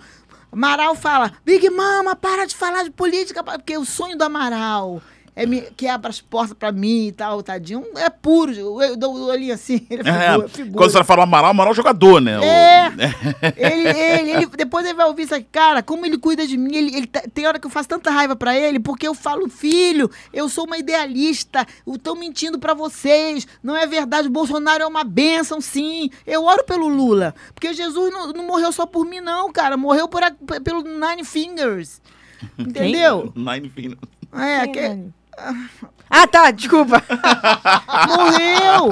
Tu vê, Deus- vai entender Jesus, morreu pelo pedófilo, cara. Se pega, não, não chega, eu já vi, deu uma, ver meu Instagram, eu falei, ó, que estão aí lutando pra que as crianças, eh, pedofilia não seja uma coisa. Falei, entra no banheiro de todas, no neto meu pra tu ver. Entra, tenta a sorte. Entendeu, meu irmão? Não vai, não vai, eu não vou deixar. Então a minha, a minha trincheira é essa. Minha rede social me dá voz. Só que tá me, me- me- me fechando Tá boicotando. Tá, mas vai se ferrar assim mesmo, porque eu vou, eu vou pra outro. Eu vou pra outro. E aí o Elon Musk. Eu vou começar Twitter. meu Twitter do zero. Entendeu? Vou, vou. Então, Mas ele, mas ele, acho que não vai comprar mais não, hein? Não, vai, pô. Vai, deu, eu vi outro dia aí que parece que o negócio foi cancelado, hein? É, não acabaram com a rede do, do, do, do, do- tadinho do, do Trump. Acabaram com a Ah, eu, eu, o parler, né? É, parece que ele, a- a- eles estavam cobrando uma multa dele aí e houve uma, um descumprimento lá do, do contrato. Eu vou saber disso certinho. É, dá lá uma olhada lá Brasília. que eu acho que eu vi isso. Eu vou saber disso de Brasília. É, eu vi dizer que o cara vai ter que recuar no negócio aí. Caramba. Que é uma pena, né? Porque Sim. ia liberar a rede aí. Agora, a gente tem o artigo 5 da Constituição. Ó, olha bem. É, é direito da vida humana. O mínimo de direito da vida humana é liberdade de expressão, liberdade de ir e vir. A, é a égide é essa. É o que te garante, sabe? Então, quando você. Gente, será que ninguém está vendo que um governo que cercia, que, que censura, que impede você de falar é diferente de você ferir alguém? Agora, fizeram um vídeo do meu presidente aí simulando a morte dele. Aquilo foi um Eu vi, recado vi. terrorista.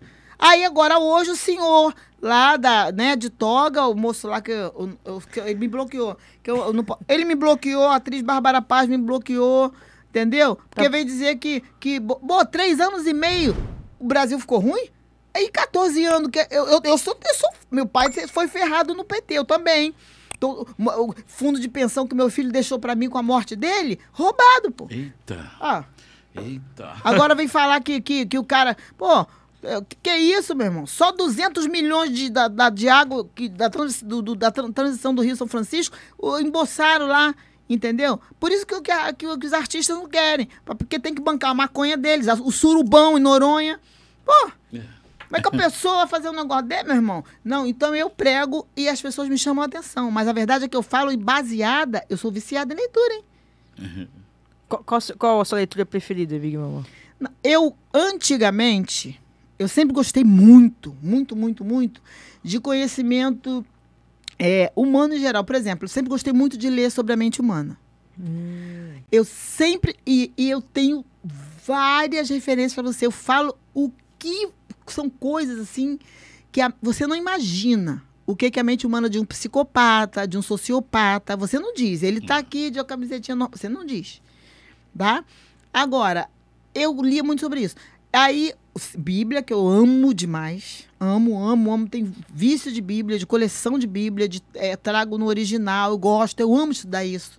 Eu gasto meu tempo nisso. E como eu gosto muito de música. Só que hoje a minha leitura ela é muito baseada na política geopolítica. Por quê? Porque é a igreja quem tem que conhecer isso. Então, quando eu não sei quem é Perón, Juan Perón, quando eu não, tá- muita gente não sabe. Eu também não sei, desculpa a minha ignorância, mas. Não, meu filho, claro. Eu também não sabia. Eu só, eu só sabia da música. Don't cry for me, Argentina. Argentina. Sim, sim. sim. Da Evita Peron, que era uma sem vergonha. Eita! Entendeu? Porque, na verdade, antes disso, era governo militar. Eu tive governo militar, dentista da melhor qualidade, tinha comida da melhor qualidade, a assis- assistência que era dada era maravilhosa. Agora, o Juan Perón, ele não era nada. Ele era, ele era um, um, um- um- esquerdista da vida. Então, o que acontece? O decálogo de Lenin, que eles dizem que é mentira, não tem nada de mentira, porque os originais eu já li. Que é para mexer com a, so, com a, com a, com a, através da música, envolver os jovens, dar a eles acesso à pornografia, a desobediência. Eu socorri filha de general em Florianópolis, que ela diz que família, é, militarismo era coisa diabólica. Vem dizer que Che Guevara era o cara. Che Guevara matava gay. Vem dizer que Marigueira era o cara, era um, um- não era nem negro, era um, um mestiço mais para branco que era um bandido. Agora, eu preciso ter base para isso, então eu leio muito sobre isso. Agora, quando eu comecei a ver o modelo de, de, de, de governo, eu morei na Argentina, não ia imaginar. Gente, em nome de Jesus, a Igreja de Cristo saber o seguinte: não precisa, se, o, se o Lula fosse como tivesse as pautas que Bolsonaro tem, que é Deus, pátria, família, liberdade, eu até votaria nele. Mas a questão é a imoralidade exacerbada. Como é que eu vou num show de de inverno em Garanhuns gritar Jesus é bicha, Jesus é gay? Não estou ofendendo os gays, mas eu não posso cometer um crime de vilipêndio. Se contra a figura humana, se eu cometer um crime é, cibernético, eu sou processada. Como é que, diante de Deus, que é crime de vilipêndio, aí eu pego a imagem de Nossa Senhora, que é um- uma, uma, uma imagem que ela, ela é ligada à fé, é, é a imagem da fé cristã, um artista vem nu, faz ela de cera, pega um ralador, coloca na frente do, do membro, para não mostrar o membro, e começa a ralar a imagem. Parece que a imagem de Nossa Senhora está fazendo sexo oral nele. Então eu tenho que aguentar isso. Eu tenho que aguentar que a comunidade LGBT, que não representa os gays de, de, de, de direita nem de esquerda, no que, se chama, mas que tenha consciência, e vou col- colocar, tirar a bandeira do Brasil de dentro do, do, do útero. E os homens, querendo ou não são homens, coloca crucifixo lá dentro. Gente, pelo amor de Deus. Então, isso, a gente precisa entender. O, o, o, o, as- o, o que fez com que a esquerda seduzisse as pessoas foi exatamente essa suposta liberdade. Não é liberdade, isso é uma escravidão. Porque se na Venezuela hoje o pastor Ione Perosso, um dos que nós conhecemos, ele chorando. Eu fiz uma live breve com ele na minha casa. O cachorro, cachorro, não tem mais. Os animais do zoológico não tem mais, porque não há mais. Se o dinheiro, se a, se a moeda é Bolívar, como é que o senhor Maduro vai trabalhar com dólar? Aí você é médica, você ganha ah, 10 mil reais por mês. Você vai ficar com 100 reais desse dinheiro, porque o resto é do governo. Não há propriedade privada mais. Não, não existe. Não existe. Aí, todos os países da Europa, a China está gente se matando. Mas sabe o que, que acontece? O Brasil é a única nação soberana. O Brasil é a única nação e um presidente sozinho lutando contra o mundo. Porque as famílias ricas do mundo e o ramo fármaco quer acabar com isso. Então, é por isso que eu gosto do Marco Salles, porque ele é um pastor de uma igreja grande, mas não tem medo de falar contra isso. Porque uma igreja de verdade não vai apoiar que a injustiça, a injustiça. A Bíblia diz que o reino de Deus é o reino de justiça. Ela não vai apoiar de forma alguma, não é? O assassinato, sete meses, um bebê ser assassinado, vai dizer que é aborto, não foi. E a criança, ela tinha relações sexuais com alguém, tanto que a perícia fez, viu que os, os fluidos corporais não eram de um homem, não era de um estupro, era de um namoradinho dela, era a vida que hoje se oferece. Como é que eu vou deixar, então, o meu, o meu filho, meu neto, a, a, a, a, o, um, o vereador lá de, de, de- lá de Niterói, tadinho, Douglas Gomes, o servo de Deus, foram reclamar porque uma vereadora trans do PSOL foi ao banheiro das mulheres e, como grandona, botou para fora. o- o- Eita. Aí foram as mulheres, e como o vereador, que é o representante mais próximo do povo, foram levar o ofício para dizer: ó, isso está errado. Então ele foi representar o povo e dizer que não poderia, porque ela era um homem. Porque chamou de homem. Ele foi processado. Meu Ele Deus. pode ser preso a qualquer momento. Mas ninguém prende quem tentou matar o Bolsonaro, ninguém prende as ameaças. Caramba.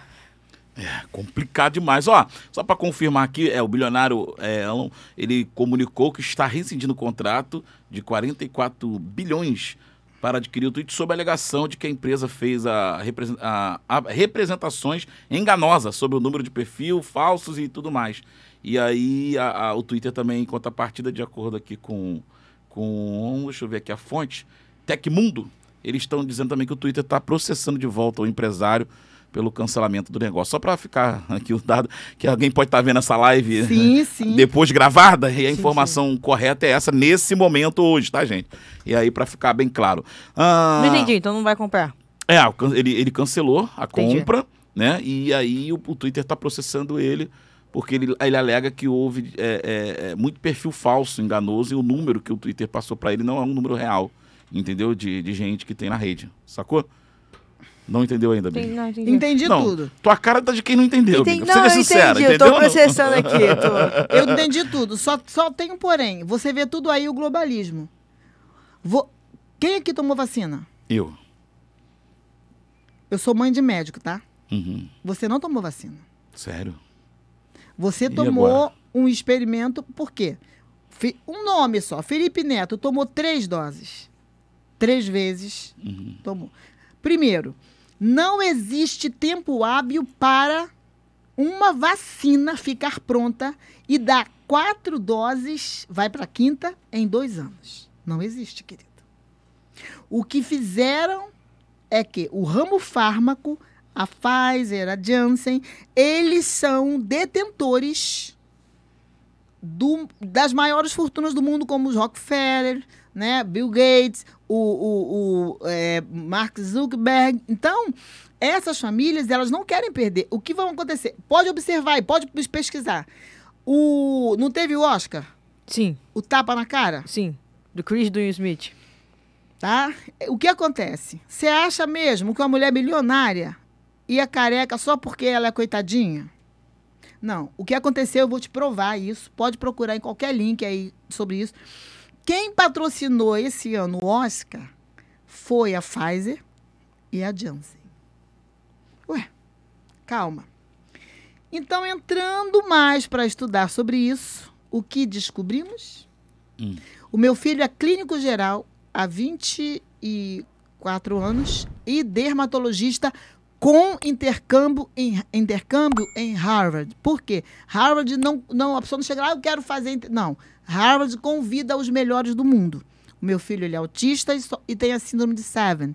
Não se veste bem, cheio de mania, mas é um dos melhores médicos e não gosta de dinheiro. Por isso que ele só trabalha dois dias na semana e vai trabalhar de graça aqui. Mas vocês têm um gênio aqui que eu posso falar para você.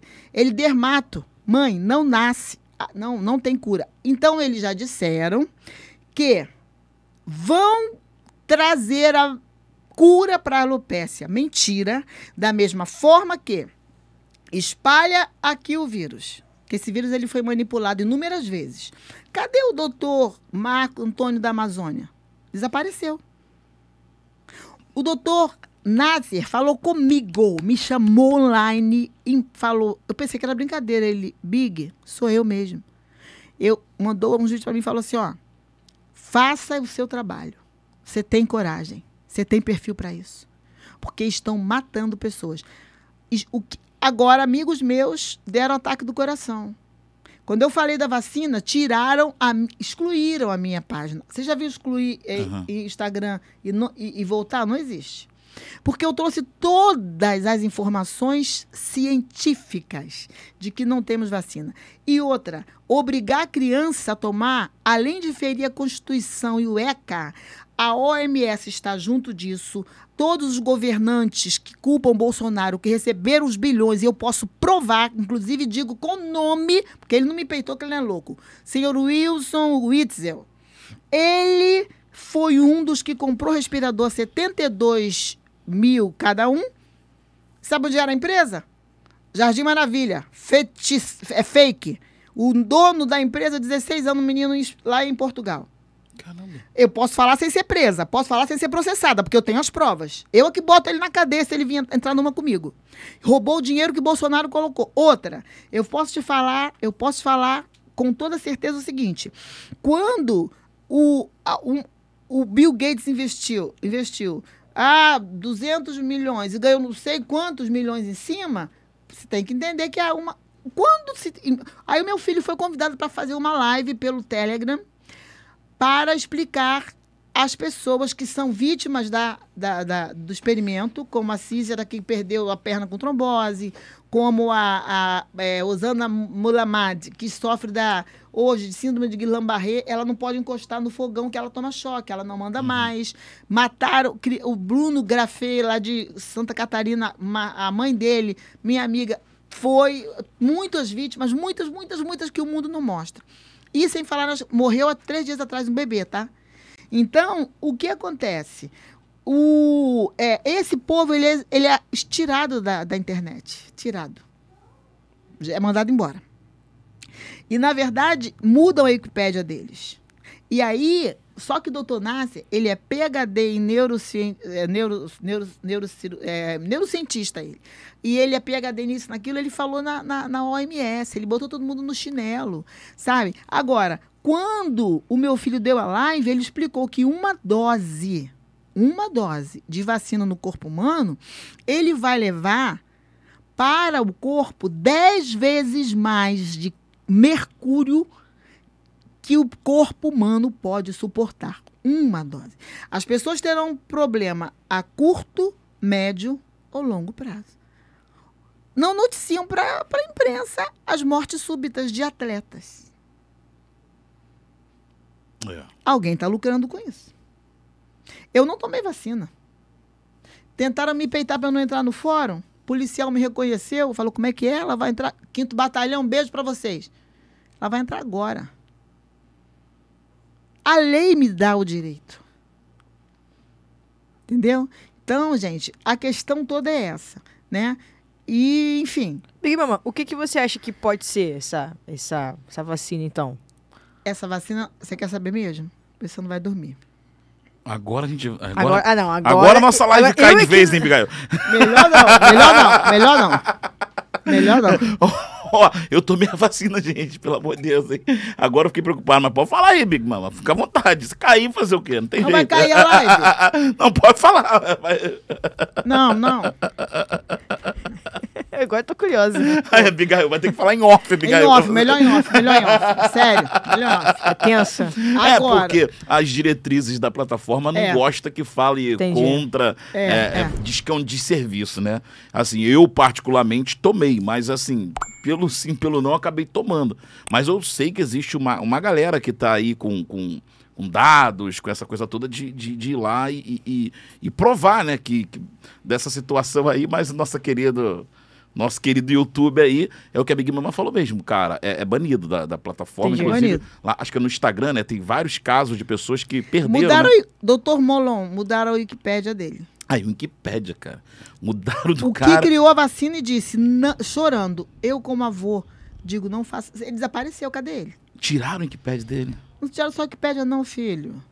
Olha meu olho, não pode falar, não. não, não. Hum, Tiraram, tiraram. tiraram? Caramba. Doutor Marco Antônio da Amazônia, tiraram. Meu Deus do céu. Eu tô tentando olhar aqui, aqui, aqui. Não, é- Tá bom, tá bom, tá bom. No, no final, no final a a gente... Big Mama, meu amigo, larga o dedo mesmo. Não tem essa Não, com ela, não. Ela fala mesmo. A gente... Acaba a live aí, brincadeira. Não, brincadeira, mas assim, a gente sabe que é, é- é uma luta, né? Pra poder dar informação. Tem coisas que a gente fala que bem mais leve e já dá problema com a plataforma. A gente tem a questão de. de- eles chamam de desserviço. De serviço é o que eles fazem. que fala que tá tirando, tá saindo das diretrizes, né? A só deve estar cansado de ouvir isso, né? Então, é, aí foi o que disseram. Eu, eu até postei ontem no, no Instagram isso. Disseram que eu tô ferindo as diretrizes. Eu falei, então vamos lá. Semana passada disseram assim: eu vou te matar. Sério? É. Aí eu falei: você vai me matar? Tenta a sorte. Printei, Coloquei lá, aí a- o Instagram tirou a frase. Eu falei, mas eu quero que delete a conta. Não, não tá violando diretrizes. Ó, viola as diretrizes do Instagram. Pornografia, venda de sexo, venda de drogas, é, é, discurso de ódio ou facções violentas. Aí disseram, eu já peguei um pedófilo que eu vi as fotos das crianças, eu chorei muito. As crianças assim, escurinhas, com uma foto, ele botando, botando roupa sexy. a criança- Aí ele viu a minha netinha de três anos vestida com vestidão comprido e um turbante na cabeça, sambando a meu samba. Aí ele curtiu. Quando curtiu, eu nem tinha visto. Quando eu curti, eu falei, entrei, falei, como é que é? Tu é pedófilo? Não, tu é pedófilo. Falei, tô pegando o teu IP agora. Nossa. Foi, eu fiz isso. Tu vai ser preso. Ele, obviamente, me bloqueou, só que eu printei antes tudo. Entreguei pro YouTube e mostrei as fotos das crianças e mostrei ele se mastur... assim, Aham. né? É. Não tem problema. E sabe o que, que o YouTube falou? O YouTube não, perdão, YouTube, vocês são santos. é o Instagram. falou, sabe o quê? Não vamos cancelar a conta porque ele não viola as diretrizes. Aí eu coloquei um vídeo das criancinhas da minha igreja muito bonitinho, fazendo homenagem no meu aniversário. De turbante, os meninos de gravatinha cantando pra mim. Quando eu fui colocar, o YouTube falou: o seu vídeo está sendo removido O Instagram, né, no caso. no Instagram. É Instagram. Está sendo removido porque contém pornografia infantil. Meu irmão. Meu Deus. Um turbante e gravatinha. É gravatinha. E cantavam, cantavam louvor, um louvor. E também é, várias outras. Ah, um amigo meu músico, um homem de Deus, um homem de Deus, o Rubão, toca baixo. Aí, um cara que tem um canal no YouTube, não vou citar o nome dele, escreveu assim: Ué, como é que pode? Você, além de feio, gordo, é preto. Você é assim. Eu tenho os prints. Você toca. Você também deve ser a única coisa. que Você, porque aí é do quartel. Olha, eu vou te falar, você nunca passaria e falou. pra- sabe por quê? Porque além de feio e gordo, você não deve ter é, QI para ser alguém além do que você é. Um músico de M. Que isso. Eita. Aquilo me indignou tanto, sair marcando todo mundo. Aí eu fui, denunciei, eu fui atrás dele. O que acontece é o seguinte: se alguém que não é conservador e que não é, enfim, família, Deus, pátria, pode fazer o que quiser. Entendeu? Pode, pra, pode te xingar, pode tal, mas. é, E o meu Instagram, por exemplo, cada vídeo meu dá mais de 100 visualizações. Agora está dando 3, 4. Quando dá 4, 5 mil é um. Perde a. a- perde ali a, a distribuição. né? É, eles não entregam conteúdo. Não entregam. Eu fiz uma oração que eu sempre. Eu gosto muito de orar. Eu oro por vidas. Eu já peguei vida assim. Eu, eu, eu ia me matar agora. Me mostrou o chumbinho na mão. E a, su- a senhora, com seu testemunho, as pessoas hoje, graças a Deus, estão na presença de Deus. Eu fiz uma oração, eu e meu esposo, que a gente faz todo dia de noite. Fiz uma oração tão linda e falei: Ó, você precisa depender de Deus. Talvez você esteja se sentindo só. Eu cantei: Quero ser como criança, te amar pelo que és. As pessoas falam: Eu tô chorando. Aí uma católica falou assim: Eu sou católica, mas eu amo seus vídeos. Pensa. Sabe o que aconteceu? Quando eu fui somar. Foi, foi rapidinho, deu 138 pessoas, rapidinho assim. Quando eu fui ver, o, o, o, o Instagram tirou o som. Teve uma oração que eu. Mutou a live? Tirou o som, só tem. Eita. É, mas eu fiz queixa. eu fiz- Aí, o selo azul que eu já pedi há muito tempo, que eu tenho direito, porque além de ser figura pública, eu realmente faço eventos com pessoas muito conhecidas.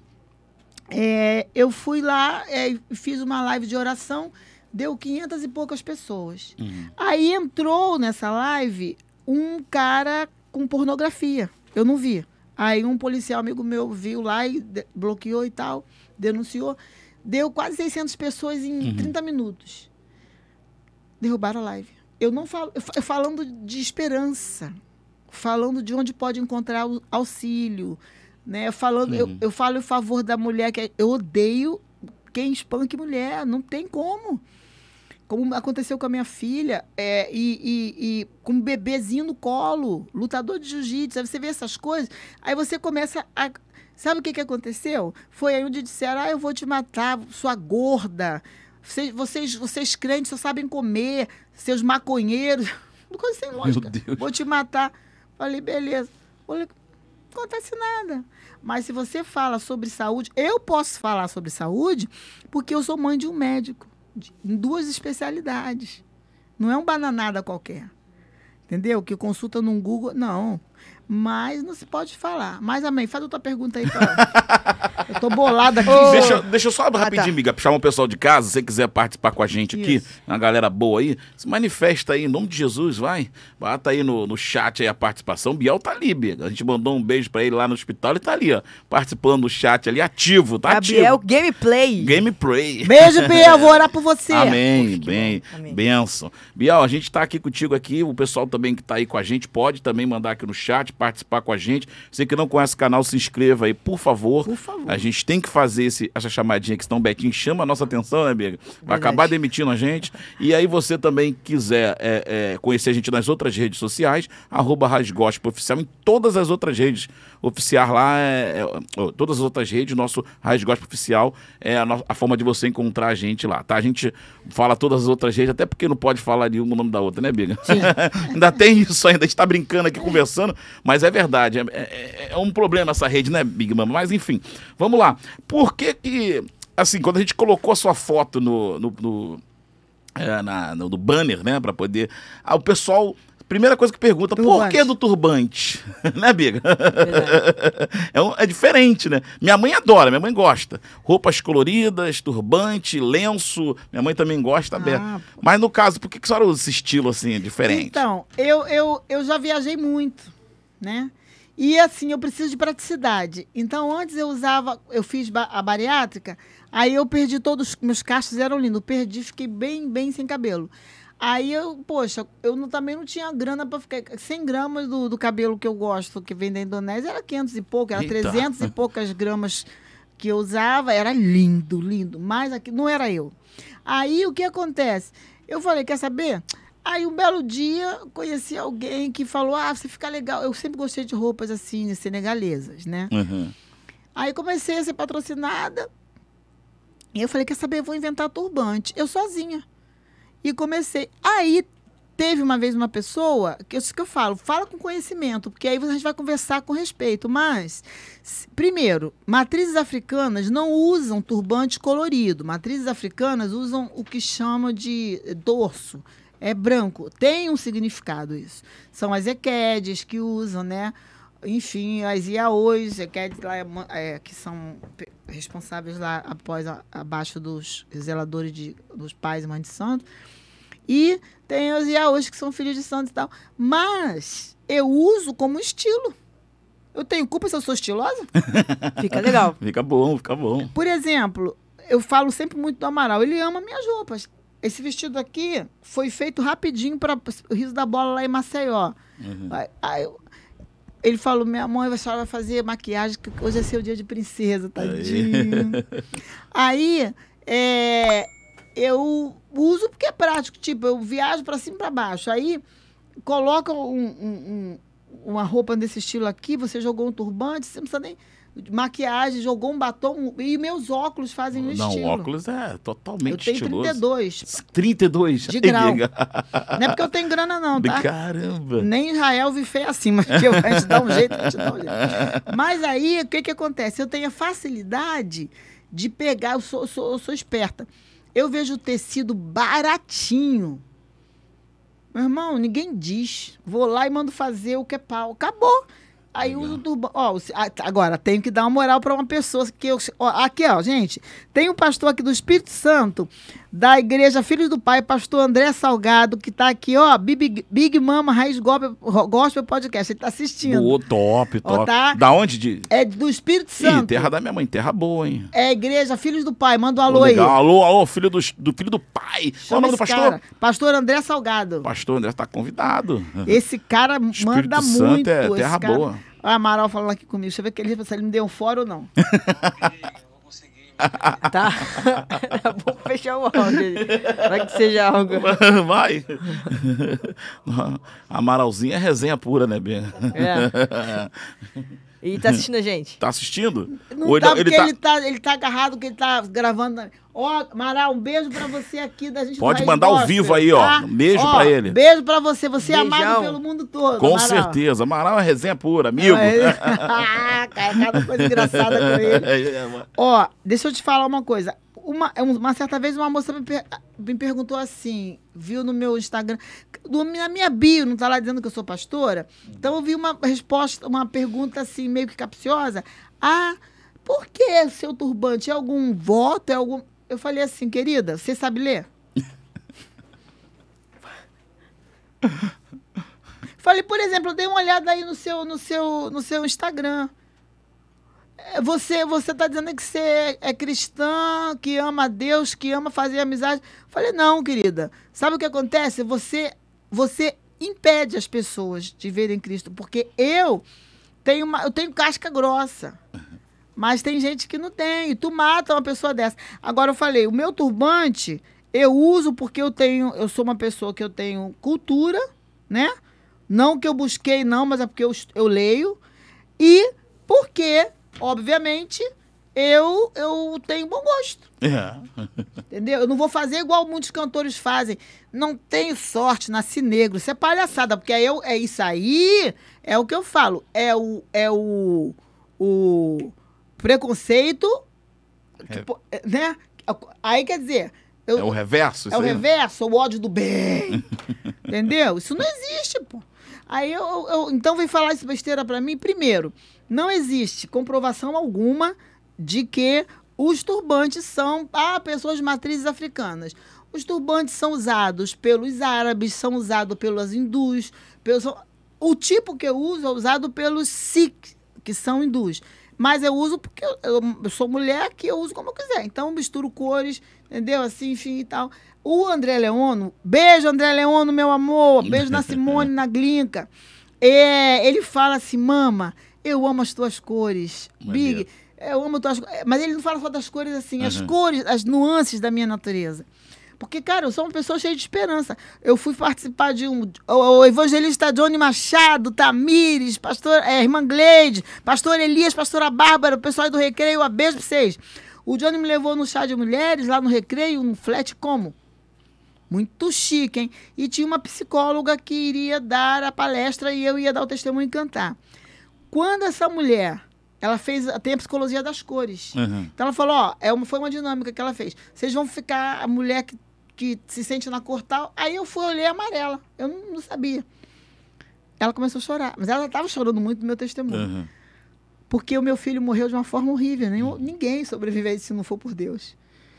E aí ela disse, gente, a Big Mama tá no amarelo. Ela falou o que significa amarelo. Pessoas de esperança, pessoas que têm a natureza alegre. Veja bem, eu sou, eu sou quente, entendeu? Papou, entendeu? Uhum. Mas também, meu irmão, eu, a gente briga ali, se embolo, te abraço na hora, não guardo nada, não levo nada, não tenho nada meu, meu irmão. Se eu tiver ouro, aqui nem eu já tive, eu tive muito ouro. Coração aqui de um, um- um maciço, toma, toma, não quero saber.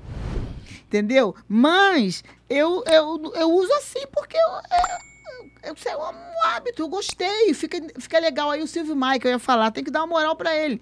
Silvio Maia sempre me abençoa. Aí na minha live ele criou pra mim um vestido bonitão. Aí eu fui pra Brasília, lá pro, pro, pro Ação Brasil. E lá ele criou pra mim verde e amarelo. Tem hora que ele perde a linha, ele manda pra mim meus menorzinho, que a minha barriga fica. Pô, ficou um Fusca meia-meia. Mas, no geral, não tem melhor do que a Silvio Maia, não. Na, na- a marca Silvio Maia é muito boa. Não, o Silvio é parceiro da gente aqui também, Ele né? é muito Já veio aqui já com a gente. Já veio, já, a gente também já fez as camisas dele aqui. Ah, isso aí. De- presenteou Dona Gisele também, da Oi, BL, com uns vestidão bacana. Sempre é Oxe, parceiro top demais. Silvio, eu quero um vestido para o dia do meu aniversário mês que vem. Vou até chamar o pessoal aqui. Opa. Ma- É, mas, ô Silvio, tu tem aí, que amanhã, amanhã, hoje, é- Hoje é dia Hoje 19. é terça, 19, né, Big? Isso. Então, ó, dia 25 eu preciso de um vestido verde e amarelo, porque eu vou ver o Daniel Silveira. Aí, ó. Ver o pessoal da direita. Tu faz pra mim, mas tu faz grande. Que tu, tu fica. Tu não gosta de ver o apertadinho que você manda eu trocar de roupa na hora e me dá outra roupa nova. Agora tu vem fazer os vestidos pra mim, Marinara, que se deu bem. Que eu, agora eu quero, quero um vestido verde, mas que seja largo.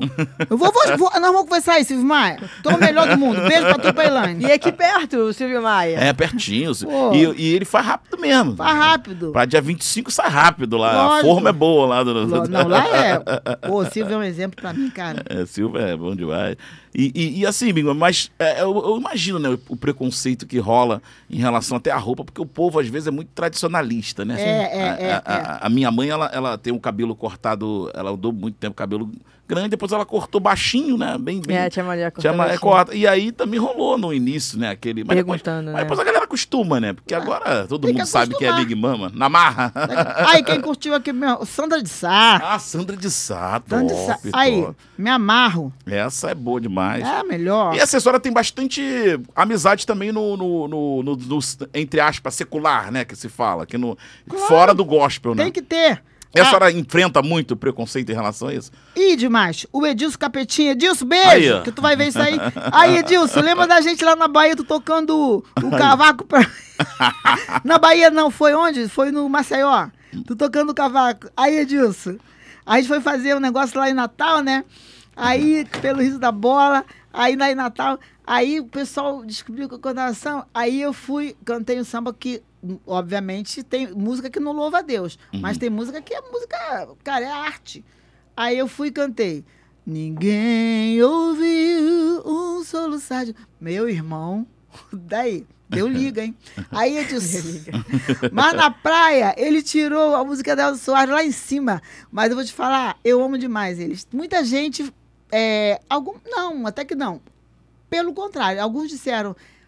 É isso aí, é, isso é o que faz as pessoas entenderem o que é Deus. E o Amaral, ele é cristão. Uhum. Amaral é cristão, Rogerinho Renove é cristão. Ó, o Chulapa é um cara maravilhoso, ele toma o Danone dele, é maravilhoso, maravilhoso. Não, olha, Chulapa é o melhor do mundo. Beijo pra Andréa Sorvetão e Conrado, hom- homem e mulher de Deus. É, André e Entendeu? é evangélico, né? São, são, são, evangélicos. são. Agora, o Amaral, ele tem contratos que ele, né, ele vive disso e tal, enfim. Mas é um ser humano incrível, não tem igual. Mas também preciso falar de algumas outras pessoas aqui do meio gospel que são muito importantes na minha vida. Ó, o William Nascimento, com a esposa, a família toda. É, é, é Anderson Freire, cara, que pessoa maravilhosa. Um homem humilde, um homem de Deus, um homem puro, um vencedor. Novo som, então, nem se fala. Rose Nascimento, que eu preciso falar. Tem uma aguinha que eu preciso Uma aguinha, falar. aguinha, aguinha. É, é, Com gás ou sem gás? velho? Aí, se tiver com gás, Com gás, com gás, varô. Aí, Rose Nascimento, muito. É, o pessoal todo aí, Ruth Nascimento, família que eu gosto. Então, quer ver? Também que eu, que eu me amarro. Marcos Salles nem se fala, meu Deus do céu. A gente que assim já. Léa Mendonça. É, Não, é, é, é água com gás. Ah, pode, pode ser. Pode ser então. eu- Deixa, eu- abrir ali. É. Bem pra não quebrar a unha Pra não da. quebrar a unha. É, que a unha é cara ali, é um cara, é investimento. cara. Entendeu? Aí do meio gospel aí que tu, que tu é, é, é, sempre benção pra mim assim. Ó, Rose, cara, já fez assim muita coisa pela gente. E hoje ela tá um tempão que ela não fala comigo. Ah, é? A Rose tá com a, com a igreja nova agora, eu vi. Não, a Rose teve, merece. Teve um lançamento lá da Pedra Fundamental. É, eu vi, eu, vou- eu vou te falar, a Rose Nascimento é um ser humano que muitas pessoas não conhecem. A Rose, ela é assim, ó. É uma pessoa como eu, ela é doida. Mas ela é doida do bem. Ela é assim, ela, é, se ela tiver que tirar o olho para dar, um rim para dar para alguém, ela vai fazer. Coisas grandes, talvez ela, não- mas coisa pequena, tipo, entendeu? Ela fica na dela. Mas assim, é uma das pessoas mais humildes que eu já vi nessa vida. A Rose chegava lá em casa, cara, com Silvio Maia e tudo. Minha casa é humilde, é uma casinha simples. Ela chegava para comer galinha com quiabo que o pastor João ama e saía filmando, botando no- nos stories. Gente, que, que problema. O pessoal queria. Aí chega Alex Gonzaga, eh, chega André Leone para comer peixe com camarão. Esse povo todo eles go- Jair Bonfim, Juliana Bonfim, que é a esposa dele. Beijo para vocês. Álvaro Tito, mano. Aí, tá devendo o nosso almoço, hein, a gente. Então essa galera gosta muito de mim. Deixa eu ver da antiga aí também, pois muita. Ah, esqueci. Só aí falou uma galera da antiga, né, Peraí. Bia? Só raiz, É, só raiz. Peraí, peraí, que eu vou lembrar de mais gente aí que eu. Que eu Ó, e Álvaro Eixla. Eixla. A Eixla foi uma grande amiga. Ainda é. Eixla, assim, passou também pela dor que eu passei. E hoje a gente não tem mais assim muito contato. Ah, a Bruna Carla, vou te dizer, ela morou. Ela morava em, em Turiaçu, então todo ela ia ficar, passava a semana lá em casa. E eu vi Bruna pequenininha, mãe da Bruna, eu posso te dizer daquela menina. A mãe da Bruna, para quem não tem certeza, tá? A Bruna não é homofóbica. A Bruna, eu conheci a, a, a Rosemary, Jesus, ela tinha. Que mãe era aquela? O Antônio, né? E a Bruna, ela viveu lá na Vila Kennedy, era levada ela e a Cássia, juntava com as minhas crianças. Mas a gente sabe que ela foi criada no Senhor. E ela simplesmente tomou uma atitude que ela não falou de homofóbica, ela falou que não casaria num casamento assim. Não cantaria. Não cantaria, é. Mas ela sempre foi amiga da pessoa que sempre recebeu em casa, sempre tal. Agora, a pessoa tomou um lado aí pra, né, enfim. Agora, o que a Bruna passou foi uma covardia. Porque eu conheço a vida daquela menina. Eu fui em defesa dela, coisa que eu nem sou de. Porque hoje os artistas, tudo aí. é, tem um montão de gente para defender, é, né? Então, é. Mas eu tive que ir em defesa de Bruna. Entendeu? Tive que. Outro cara que eu me amarro caiu, vou mandar um beijo pra ele. DJ Naldão. DJ Naldão. Naldão, não, não, aquilo ali. Naldão é o seguinte. Naldão me zoava muito. Nem, quem sabe que eu odeio que fala. Ô, Nem, aí. aí. Ô, Nem, e o banho? Banho? Como, como é que tu faz na tua casa? Ele agora mora lá perto do recreio, mas aí ele fala assim, ó. Da casa dele ele sentava e lavava a camisa que ia usar no outro dia assim na pia do banheiro. Figura, é um figura. Naldão. Tá um cara que eu quero esclarecer aqui pra quem duvida. Ó, convide que é o melhor DJ. Ai, meu irmão, a presença de Deus nos shows dele, pulando, dançando, é o cara. E outra coisa, Naldão, você orar com ele, dá ruim, meu irmão. É. Porque ele chora de, de- assim, sabe? Ele já fez Réveillon na minha igreja que de graça. De, o Naldão é um, é um conselheiro meu, sabe? É um cara. A gente já só brigou uma vez no, no Instagram, que eu brigo com todo mundo, né? Mas fico de bem. Eu brigo pelo bem. Mas, mas vou te falar, não fala do Naldão pra mim, não. E eu, eu gosto dele. Entendeu? Eu briguei com todo mundo. Mas foi, foi, foi bobeira. Manda também um beijo pra Samuel Messias. Samuel Messias. Samuel. Conheci Samuel Messias com 12, 13 anos lá em casa, magrinho, pele osso, ele tocava comigo. Eu, escuta, escuta, tem qual é essa? Aí a gente foi lá pra festa do milho em Angra e ficamos como? Pô, vamos pra. Nós, né, ficamos na pousada. Dinheiro que é bom nada, mas fome, né? De fome. Aí o Samuel, cara, é tão cheio do espírito, ele é ainda. Ele tem um. Cara, quantas vezes. Eliezer Pilha, conhece Eliezer Eliezer Pilha? Foi morar lá, lá em, em, em Joinville, ele me recebe lá, amo demais. Eliezer Pilha, tá, tá, o- um beijo pra vocês. Tamara Pilha, família toda, Jefferson, Jefferson Gomes, Aline. Aí, cheguei lá, na, a gente chegou na festa, tô- Deus operando. Cadê Samuel? O Batera. Pensa. Foi rodar no espírito.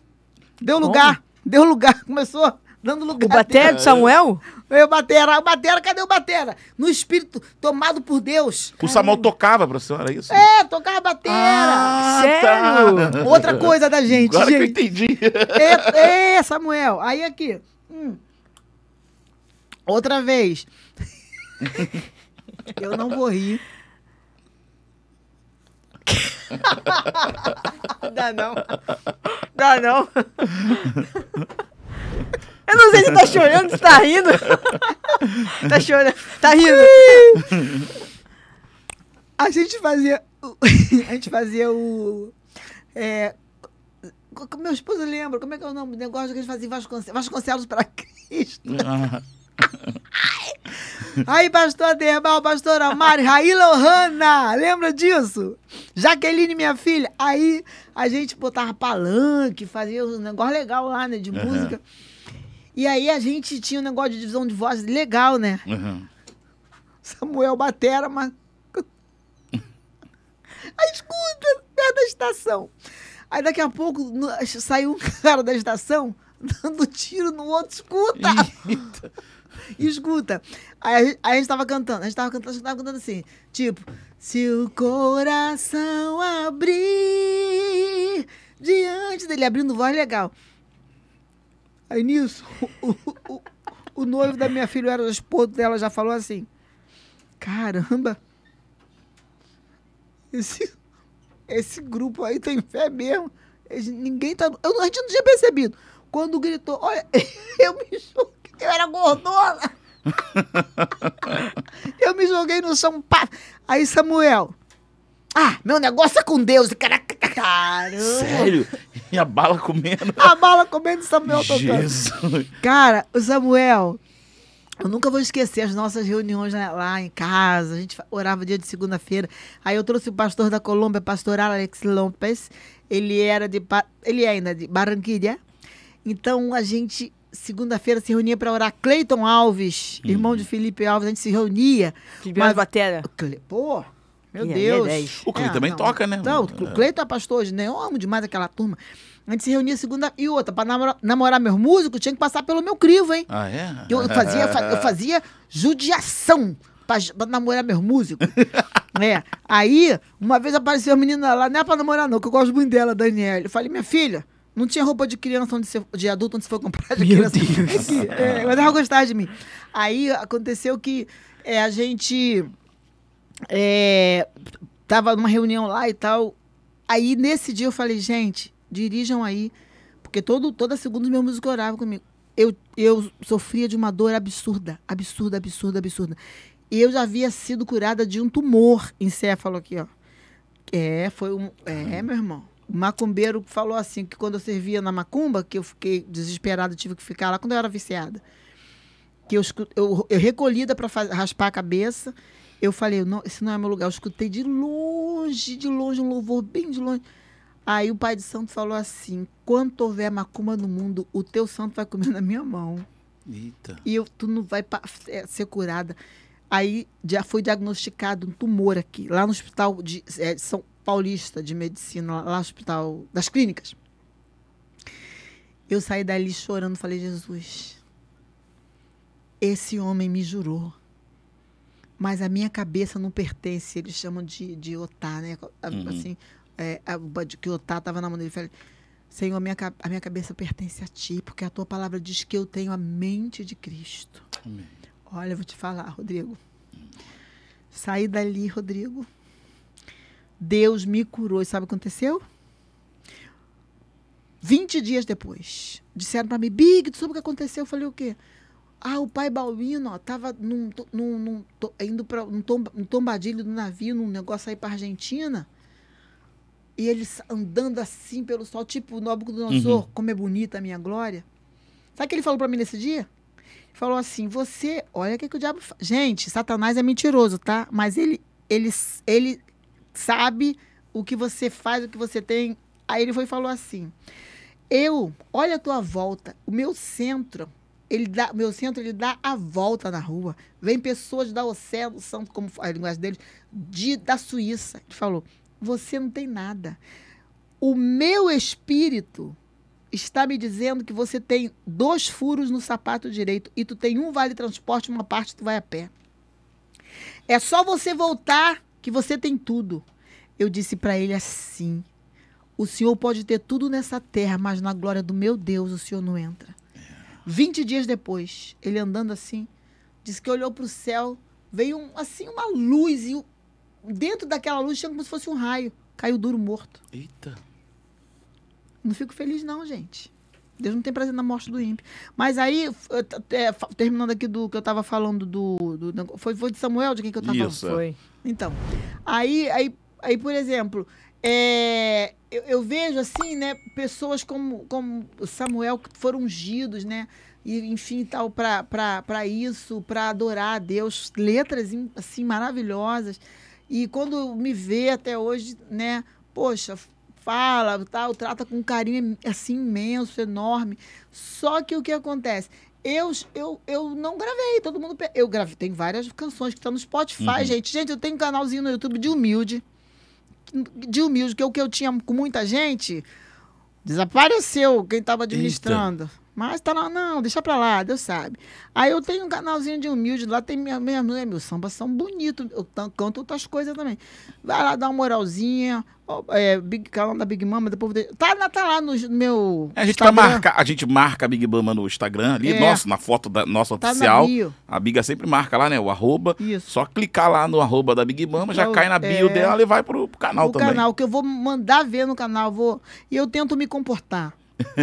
Eu tento me comportar para não, não, não falar, não brigar. Agora, que é uma benção, né? Ter uma plataforma como o YouTube que a gente canta, tem as músicas, isso é legal é também. Top, top. Entendeu? Top. Isso é muito bom. A gente faz os nossos podcasts aqui também. Então. E aí a gente consegue é, é, difundir um pouco do nosso, do nosso conteúdo, né, Sim. né, Biga? Com muita sabedoria. Muita graça de Deus. que não é fácil, não, mas vai, vai indo devagarinho, a gente a gente consegue, né, Bego? ah, tu não quer saber do meu filho como morreu, não? Quero. A gente vai falar. Eu ia falar primeiro dos filhos emprestados, né? Que, de, que, que, a rapaziada deve puxar muito ali a senhora pra senhora ficar mais devagar no Instagram. Não, ali, não, não vai devagar. não, a Amaral já desistiu de mim já, quer ver? já desistiu Deixa eu de pegar mim, é aqui pra você. já desistiu de mim. Né? não, nunca. Meu filho. Ó, eu vou mostrar aqui um, dois, foram 1885. Agora, nesse momento lá na igreja, nós temos o Igor Orelha, aí o diácono Paulo César, que não era viciado, mas que vida triste ele tinha. Eu falei, tu vai sair daqui casado, e Deus fez. Amém. Aí eu tenho, que morou lá em casa, mas não está conosco mais, está no mundo, depois de decisão, depois de mais de quase 20 anos, foi para uma outra igreja, depois, enfim. Aí eu tenho é, mulheres que moraram que, assim, pessoas que saíram e prosperaram. Amém. Só que é, nesses mil e pouco não era todo mundo, né? Era assim, era, era, eram pessoas. Mil e poucos que filhos? 1.885 pessoas que eu tirei da rua. Em 35 anos de ministério. Meu Tinha Deus, época, é muita gente. Não tô te falando que a primeira vez foi 23. Caramba. 23. Aí a gente não, não tinha comida, aí a gente orava e Deus foi foi trazendo o, o uma vez um cara parou e falou assim: vem cá, aqui que mora Big Mama. Eu, já, eu fiquei com medo. falei, meu Deus, será com quem eu briguei? Aí ele foi e falou assim: Ah, é que eu senti de Deus aqui, do mercado aqui, o nome do mercado era Mercado Rio. Trazer uns negócios aqui para a senhora. Quando eu fui olhar, gente, tinha comida pro mês inteiro. Olha, foi assim. E aí, muitas dessas pessoas. Ó, eu vou dizer, lá em Jardim América existe. O Joel não morou, mas ele foi um dos que passou lá. Ele era homossexual, aí muito viciado também. Tinha o Paulinho, moraram lá. Honório, que até se, me, é, a gente se encontrou há, alguns anos atrás e ele pegou e me. E me. Foi para minha casa. Gente, eu quero mostrar um negócio aqui. Olha isso aqui, ó.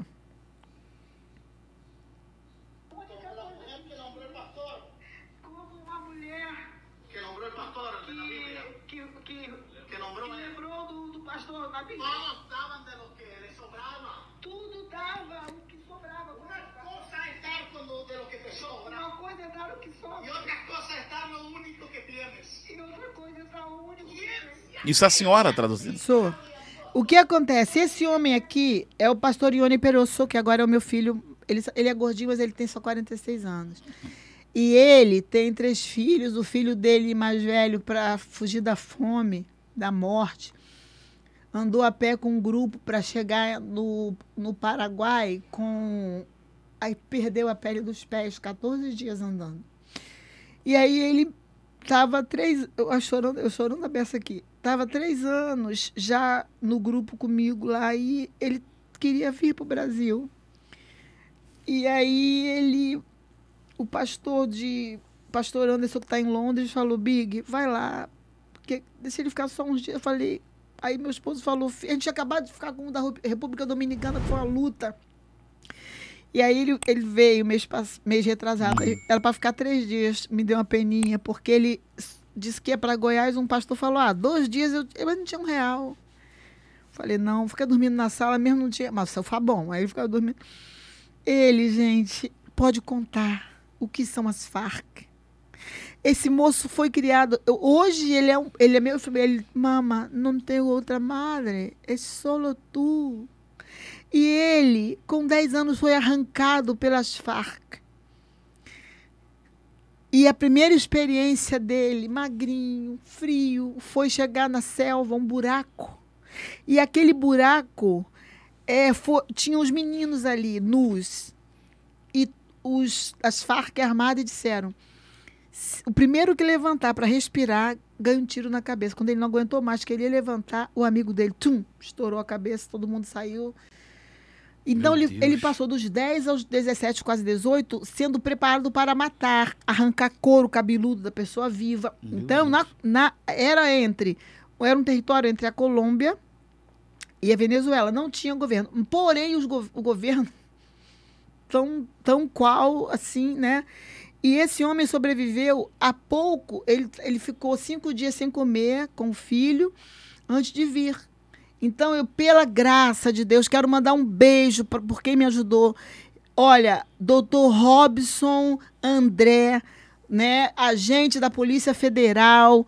Ó, quero falar para você muito. Ó, se precisar, gente, pode contar com esse homem, viu? Bem. Sim. Doutor Robson André, ele, é, ele hoje é, é, é- tá aposentado, é meu candidato a deputado federal, mas não é por isso que ele já serve a Deus mesmo e faz as coisas.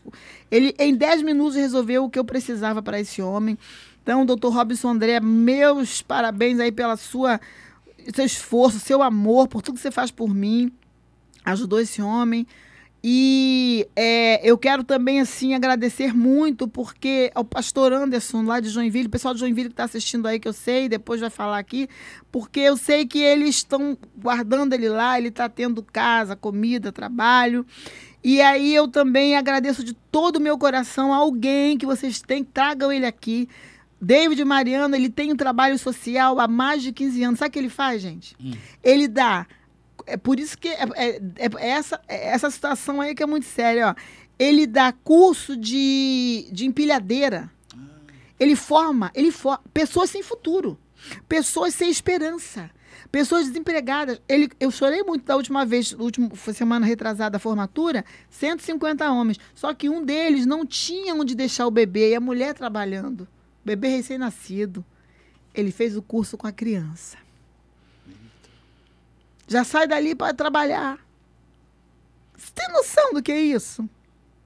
De graça, ele trabalha com o tio Zé há anos. E aí ele também faz o projeto é, Be- é, Bem Casado. Pô, cara, quem às vezes está na igreja quer ficar bem, direitinho, 800 reais, né? Aí ele já casou quase 5 mil vidas. E o trabalho dele é lindo, esporte, tudo, entendeu? E ele não, não, não, não tem mandato, não. Entendeu? David Mariano, eu acho assim, esse homem é um exemplo, ele é muito humilde também. Então eu ando com essas pessoas. Qual era a pergunta mesmo? Qual era a pergunta, amiga? Da... Não, a gente tinha feito a pergunta dos filhos, que a senhora já É, falou. Então. E agora a gente, eu queria fazer uma Hum. do filho biológico, que a gente sabe que Ah, tá. infelizmente teve, né, uma, uma, é, uma eu tenho biológicos, situação- foram quatro. quatro, né? É. E teve um que a senhora perdeu agora num- numa. numa... Agora não É. faz no que, uns 10 anos Dez já. anos. É, então, deixa eu te falar. Antes de tudo, eu quero te falar do filho mais velho para incentivar todos vocês que aí estão. Não há limites para quem é escolhido de Deus. Verdade. E não há. Você precisa. A parte de Cristo ele faz, não é verdade? Tu imagina se a mulher cananeia tivesse, ah, eu fui criada com esses deuses mesmo, Ciro Finis, minha filha tá maluca aí, não vou. Não, não. Ela deixou a filha, não sabe se, se é amarrada ou. Não, peraí. Jesus cura, ele liberta. Aí chega lá para Jesus, Jesus fala: Não é assim não, mulher. Esse sei o que eu tô falando, né? Sabe que Jesus já falaria assim, não. Mas, mas Big Mama, Big Mama é favela. Nós é favela, Big Mama. Aí, aí falava assim pra ela: Não, mulher, não é por aí não. Mas Jesus queria ensinar os caras religiosos, tá? Aí ela, ele, os, os, os, é, não é lícito dar o pão aos cachorrinhos. Eu sei, Senhor. Mas os cães também comem das migalhas Cai da que caem da mesa do seu Senhor. Só que vocês, você entendeu o seguinte, gente, que está ouvindo aí, só falava Senhor era uma atitude de adoração para o judeu. Aquela mulher era Ciro Fenícia. Ela vivia criada entre deuses. E aí Jesus queria dar uma lição e falou: mulher, tua fé. Chegou lá, a filha estava curada. Agora, o que, que acontece? Eu é, é, digo que não há limite. Ela saiu, fez a parte dela, igual o Lázaro. Ó, agora desata e deixa eu ir, porque minha parte foi ressuscitar. A questão é que eu, eu peguei um rapaz. Só, só um minutinho, amiga. Vou só no banheiro aqui, mas pode continuar, Tá. que a amiga tá aí. hein? Tá. Não, primeira vez, inédito isso. Ele tá saindo Faz do parte. banheiro. Tu tomou remédio pra pressão? Tomou remédio. Toma, ele toma. Ah, então é isso. Pô, pô, tu vai me deixar de. Pá, vou te falar, educado. Não, mas pode falar, a gente tá, tá ao vivo ainda, Big Mama. Vivo. Eu quero. Não, ao vivo mesmo. Tem que ser ao vivo e a cores. Ó. Aí, é, tudo que não prestava era tipo assim, na casa de Big Mama. É, é meu esposo e eu. E ele, tadinho do Zé. É por isso que eu digo, Deus casa as pessoas. mesmo. Aí Deus, Deus, na verdade, Deus não vota. E não é Deus que vai se meter, tipo assim, ah, é, vou- é, escolher pra você. Tu é que tem que tentar. Entendeu? Deus vai abençoar se tu for fiel. Mas esse negócio de papo de pa- negócio de casamento por profecia, vigia nisso aí, hein, crente? Eu já Ah. recebi já, sabia? E o cara era feio? Não, só falaram que tinha um anel, que me via com um anel no dedo. Aí- sentia alguma coisa? Não. Senti não. tu não caiu nessa, não, né? Não, na- da- já tem dois anos. É, se bem que viram eu com, com aliança com o Zé, aliança, e eu, eu, tava gostando até um pouquinho dele, que eu me achava tão feia pra ele. e aí eu falei, mas. Sério? É, mas ele. Ih. Aí, ó. Aí, ali, mas ali foi Deus mesmo. Agora, deixa eu te falar. Esse meu primeiro filho, esse filho que eu vou falar agora, é o seguinte: ele é, chegou na minha porta, assim. Eu e meu esposo estávamos indo para uma cidade aí, uma cidade aí, não lembro qual. E a gente estava com pressa. Então eu pregava muito numa igreja que tinha pre- presbiteriano, uma igreja linda. E o pastor lá estava se renovando. Inclusive, ele veio a se tornar do Ministério Azusa. Aham. Aí ele. Ele veio se tornar é, do Ministério Azusa. E aí, é, que foi do Azusa Street, e que tinha o apóstolo Fred Berry, que o Senhor levou no ano retrasado, que chegou aí na minha igreja. E aí ele, esse. Lá, nessa igreja diziam assim: nossa, a, a, a Big Mama tem um ministério lindo de libertação de cura. Gente, muito forte. De Deus, Deus ressuscitou na nossa mão lá em, lá em no, o local lá. Eu tenho medo de falar porque eu não sei onde eu tô. Eu, tem esses negócios. Eu até já falei aqui, Jesus, me guarde. Fica à vontade. Aí, é. Aí a criança veio morta. Quando a gente orou, a criança estava morta. Não tinha mais sinal, não tinha sinais vitais. A criança ah, e urinou na gente. Eita. A criança voltou. É. Muitas coisas aconteceram, coisas po- assim poderosas de Deus curar vidas, de, de botar é, caroço pela boca. Aí ela pegou, esse- aí chegaram e falaram assim, ó, ô, aí só ligaram já era telefone de mesa. Uhum. Gente, aí eu falei, Zé, vamos tomar banho logo. Aí o telefone de mesa tocou aí. Ai, que tá indo um rapaz aí que ele tá com um problema. Porque cê- ó, vou te falar. Quando chega pra crente e fala assim, ah, acho que fulano tá passando mal, pode saber que é demônio. Que as pessoas pra expulsar. Aí eu falei, caraca. Aí eu falei, beleza, mas eu não imaginava o- a situação qual era. Não sabia quem era, que era médico, que era nada. Aí a minha casa era dois andares. Quando eu descia assim, a escada, meu esposo ia, descendo a escada, ele, descalço, todo rasgado, branco, altão, enorme. Já era médico no Vale do Jequitinhonha, na cidade de Comercinho, não sabia. Para ele vi- vir para o Rio, Aldol com Fenergano não, de- não- não derrubou ele. Ele era normal e. pum. Conclusão. Falei, ixi. Quando na hora que a gente desceu, o demônio.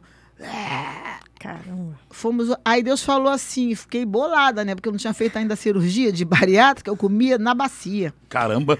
Comia, fazia, ixi, comida, comida. Aí, eu- Deus, aí Deus falou comigo assim: 21 dias de jejum. Eu Falei, pô, Deus, que é isso? Falei, não, isso não é pra mim, não, 21 Jesus. dias. Não é pra mim, não.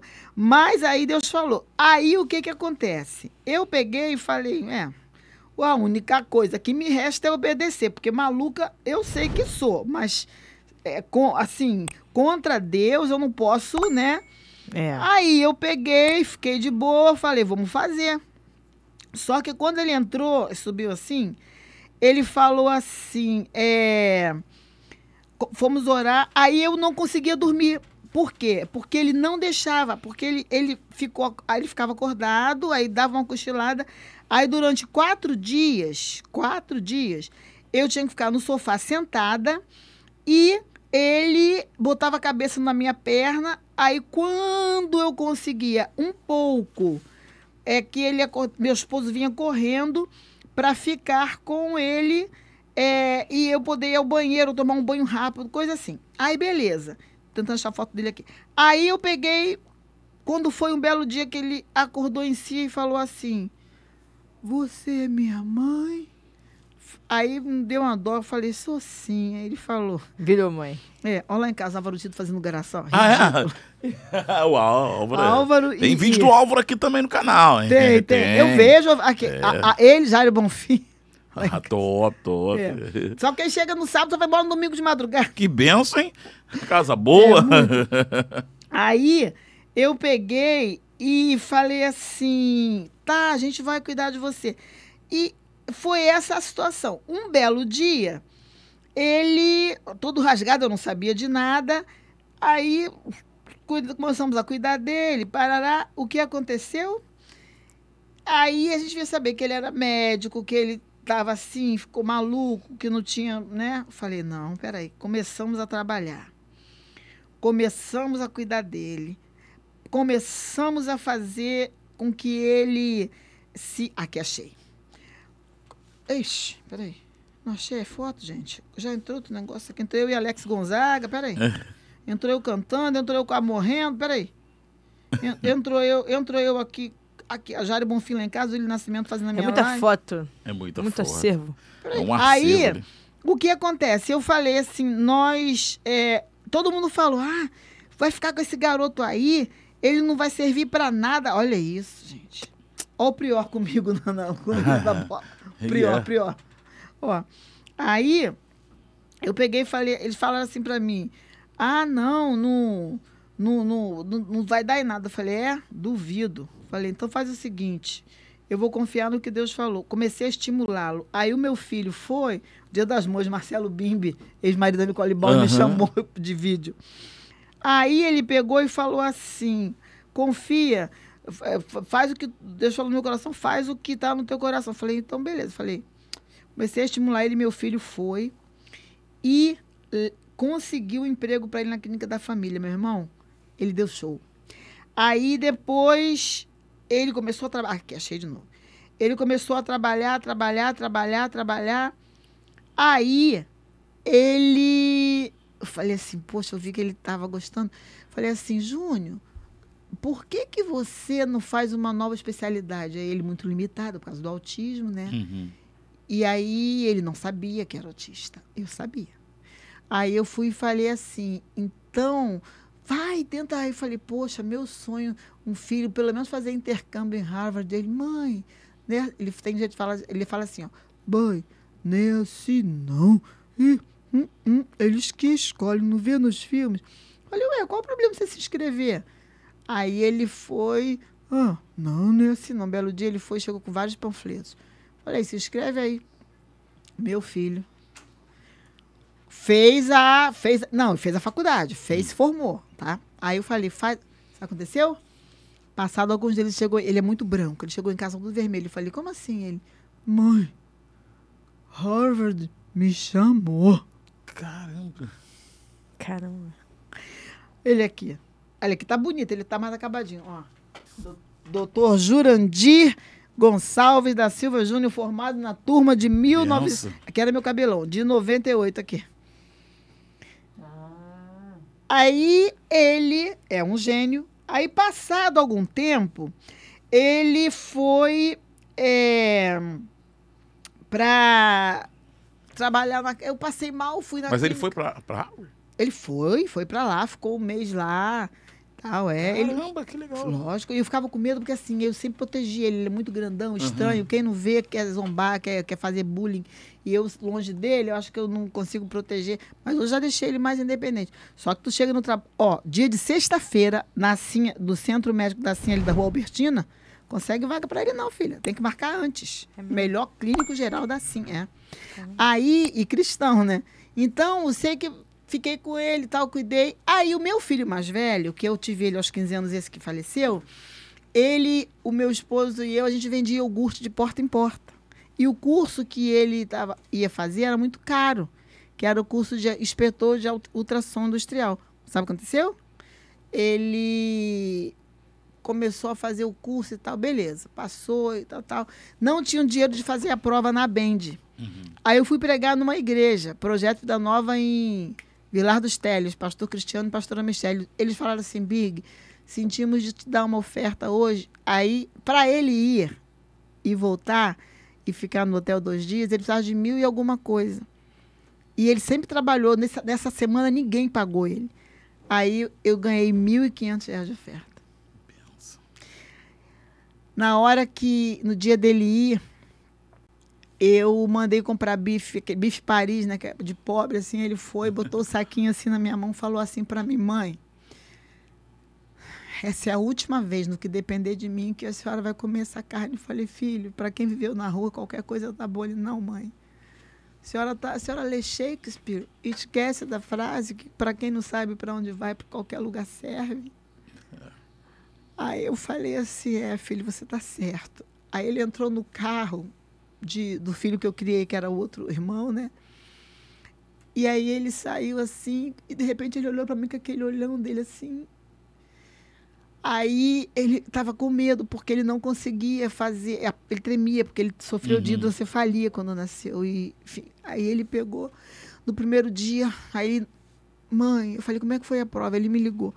Ah, acho que eu não sei, mãe. Eu- a teórica, eu acho que eu fui bem, mas eu não sei, estou com medo da outra.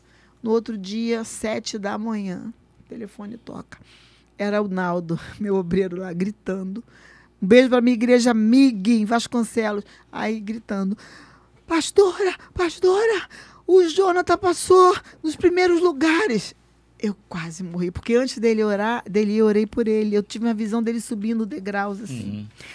Aí ele voltou para casa, a gente comemorou. Só que assim, para conseguir emprego, ganha muito bem. Era assim, por dia, 500 reais, se ficasse, né? É, é. Só que aí começaram a explorar ele nas empresas que ele trabalhou, que eu não vou citar o nome aqui, senão eu vou complicar a pessoa que arrumou um emprego. Mas Deus vai dar, ele vai dar conta a Deus. Aí vai e tal. Aí ele pegou e ficou trabalhando. Depois Deus abriu a porta numa empresa americana. E aí ele falou: Mãe, o meu sonho é te dar uma casa. Meu pai e a senhora nunca mais vão depender de humilhação de ninguém da obra, igual aconteceu uma vez, né? Que fui pregar numa igreja enorme, aí que chegou lá, chegou a, a, né, a Lana Rosa, depois que o pre... Ah, você. Ah, deixa ela pregar. Eu, claro. Depois eu comecei a passar mal, de sentindo enjoo, vi que era demônio. Depois eu falei, ó, ela é, não é, né? É, porque Deus me falou. Meu filho, é, ele desfez de mim e. Então eu passava por isso, eu- entendeu? É o papo de eu nem consegui ter dinheiro para voltar e os pastores não estão nem aí para mim, porque eu, hoje em dia quer fazer graça, ver, ver artista comigo, quer colar em mim. Sai fora, meu irmão. Entendeu? Pô, quando eu tô com um da rua lá, aí vem me chamar de maluca. Maluca é quem não ama como Jesus amou. Aí ele pegou e falou assim para mim: é, é, mãe, eu vou, eu vou cuidar de vocês, vou fazer e tal. Aí ele foi trabalhar nessa empresa. Então, o primeiro salário dele lá foi 17 mil reais. Só que eu não sabia, a gente morava de aluguel, como até hoje, a gente não sabia que ele tinha feito um voto a Deus de ele fazer várias coisas por missões e ele abençoar todos os meninos no- novinhos, assim, que tinham vontade de comer as coisas. Aí ele fazia compra para todo mundo, ele fazia. E aí Deus abençoava muito ele. Só que ele estava guardando dinheiro porque ele ia dar entrada num casarão para mim. Sabe o que aconteceu? No dia. é, em outubro de 2011, ele entrou de férias. Ele era o melhor funcionário da empresa. A minha família, meu esposo e meus filhos estavam é, escondendo de mim que ele iria para Singapura. Aquele filho, de todos os quatro que eu tive, o Jonathan, biológico, a Betânia, que é uma guerreira, ela faz quentinha. Gente, com alho delivery. Se vocês quiserem quentinha em Campo Grande, chama minha filha para ajudar a pagar o aluguel dela. A cozinha também. Minha filha é uma guerreira, criei minhas duas netinhas. Vocês vão amar a comida dela. Depois, depois dá uma moralzinha. pra Claro, ela. lógico, lógico. Trabalhadeira, minha filha, Vamos tadinha. botar aqui. Entendeu? E o meu filho também é da Top Gun Distribuidora. Tá merecendo muito não, que me fez raiva. Mas eu amo demais, meu filho. Top Gun, ele é um, é um guerreiro, favelado, preto, pobre. Construiu o que construiu lá pra ele. Não me dá um real. Mas glória a Deus, Deus cuida de mim. Mas ele cuida do filho. Ele, entendeu? Mas eu tô orando pra ele, pra ele voltar pra Jesus, que ele era um vaso, mas devido tanta a, a dor da perda do irmão, ele ficou assim. Mas, ó, com alho delivery, me pede o telefone aí, tá? A Betânia tá arrebentando. Vai lá Então, arroba da mama também. é o meu, encontra. arroba Big Mama OFC, que tem 180 mil. Mentira, tem mais. E o outro que eu botei página reserva é, é Big Mama Apoio. Você vai, eu turbante verde amarelo, o mundo inteiro, sabe? E aí, deixa eu te falar. Esse meu filho foi e tavam esque- es- estavam escondendo. Aí o Serginho Assunção, meu filho amado, que fala que desiste de mim, que eu sou militante, que eu já era pra eu ter estourado na música, e ele quase me bate. Ai, porque eu, eu, vivo, eu fico brigando por política. Não é por política, é pelo futuro do Brasil. Aí o Serginho, muito filhão, a Martinha, muito. Nossa, pra ele namorar foi uma luta. Pra ele casar, eu falei, agora sim. Olha, ele chamou a extra pra madrinha, Bruna Carla, mas chamou eu também. Ai, O meu esposo. E ainda mandou é, Topic buscar nós. Hum. Topic não um carro do bloco, aquilo é ruim de andar naquilo. Ah, dublou, dublou. É, daqui pra, pra, pra, pra- pra lá pra Minas. Aí, é, o que acontece? Eu cheguei, o Serginho começou a falar assim, ó, pô, teus, teus, vamos fazer teu trabalho, não tem dinheiro, tô te perguntando dinheiro. Ele conseguiu, obrigado Samuel do Sinal de Alerta, tinha um estúdio lá, Humberto Torres, os caras que gravaram comigo lá, Rodrigo Batera, geral lá, o, o, o- o Humberto que tocou guitarra, meu Deus, te- ah, meu Deus, meu Deus, meu Deus. Ruth Nascimento fez vocal, o Mogueg, eh, Moisés Freitas, a minha filha também, o. Eliezer Piller, a Mogueg é meu amor, Heraldo, Top, todo top. mundo. Aí, eles chegaram e falaram assim, ó, é, ele vai viajar, quando eu soube, aí começou a me dar uma febre. Aí ele falou assim pra mim: para com isso, mulher. Pô, mulher. E ele era brincalhão demais. Aí ele foi e falou: ah, a gente vai ter uma vida melhor. Ah, só que do nada, um dia ele me ligou da plataforma. Eu falei: como você conseguiu? Ele, mãe, nunca me chamava de mãe.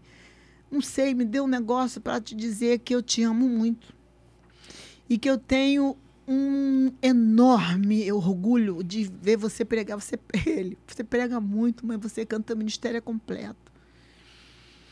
E aí, quando ele teve férias, ele gostava de ficar, adorava flamenguista doente, churrasquinho com os amigos, que eram irmãos, na verdade. Paulo César, o Vinícius, o Cris, pastor Cristiano Avelino, beijo também.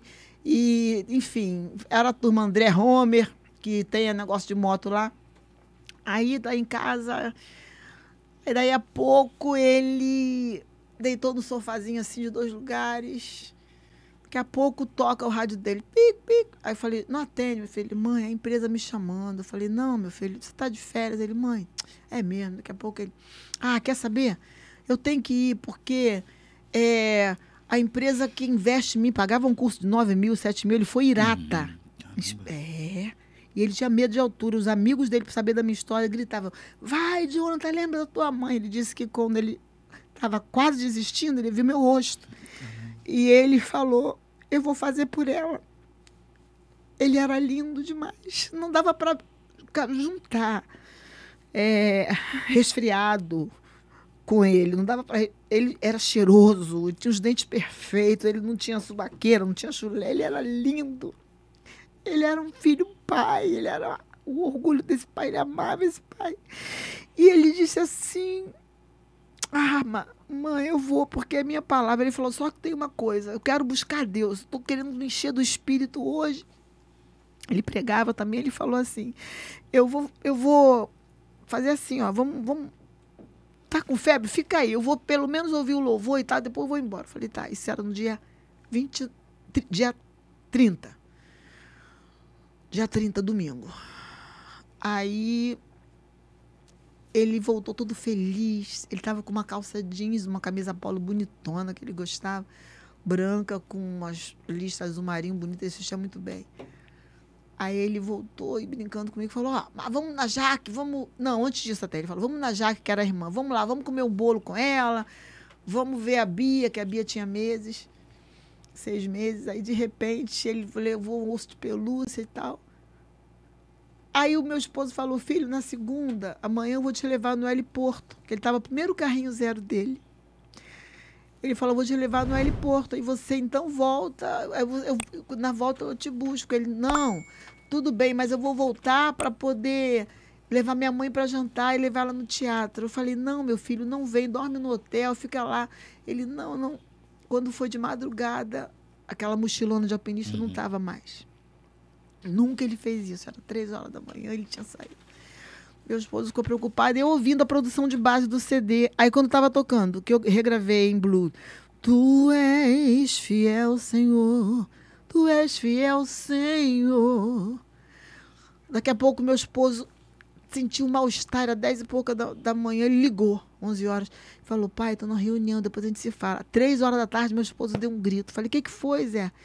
Filha, eu estou sentindo mal-estar. Eu falei, engraçado, eu também. Três da tarde. Três da tarde. E sete da noite, eu estava na fase do dever de casa, que tinha que ouvir a música para uhum. botar a voz, a voz definitiva. Nunca vi ninguém fazer o que o Serginho fez, para eu me esquecer um pouco da dor. Aí ele falou assim, ó, sete horas, o telefonema. Aí meu, meu esposo deu um grito, falei, o que que foi? Aí eu foi ele, meu outro filho Daniel, esse que hoje é afastado.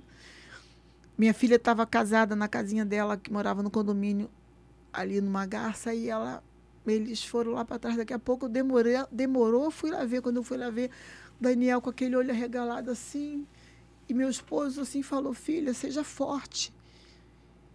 E eu falei: Mas eu sou forte. Ele disse assim: Mas tem que ser mais. E eu falei, eu creio que foi algum músico nosso, Zé.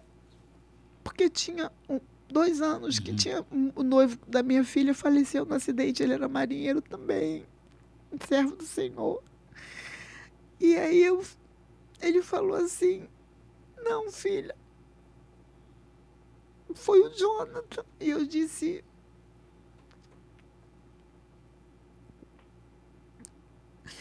eu falei, a gente vai orar. Onde que hospital e tal? Estava de roupão. Eu vamos é para o hospital porque a gente já orou por pessoas que estavam mortas e Deus ressuscitou, Zé. Eu falei, eu infartei cinco vezes, eu tô aqui.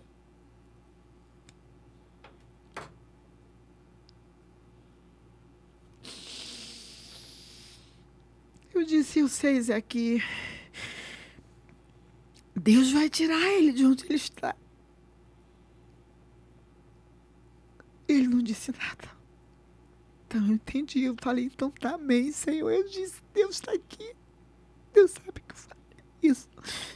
Eu disse, então, Senhor. Eu quero dar um enterro de herói para o meu filho. Porque ele era um herói. Ele era digno, não devia a ninguém. Tinha palavra. E então a minha filha, que estava grávida de um mês da minha neta, que está com nove anos, fez esses dias a vavazinha, deu um grito e falou: Mãe, não tem corpo, mãe. Ai, que dor que me deu. E a firma que ele trabalhava, a empresa, estava mandando um carro nos buscar, o meu filho Daniel segurou na minha mão o meu cunhado Anísio, esposo da minha irmã mais velha, que ajudou a nos criar. Também foi meu esposo e nós fomos indo para Macaé e nós íamos passando por aquela estrada. Daniel não largava minha mão. Chegaram gente na minha casa antes da gente sair e aí um dos filhos meus que eu criei disse: "Mãe, não tá valendo a pena". Eu disse para ele: "Cala a boca". O nome dele é Vinícius Correia, ele sabe que eu falei isso.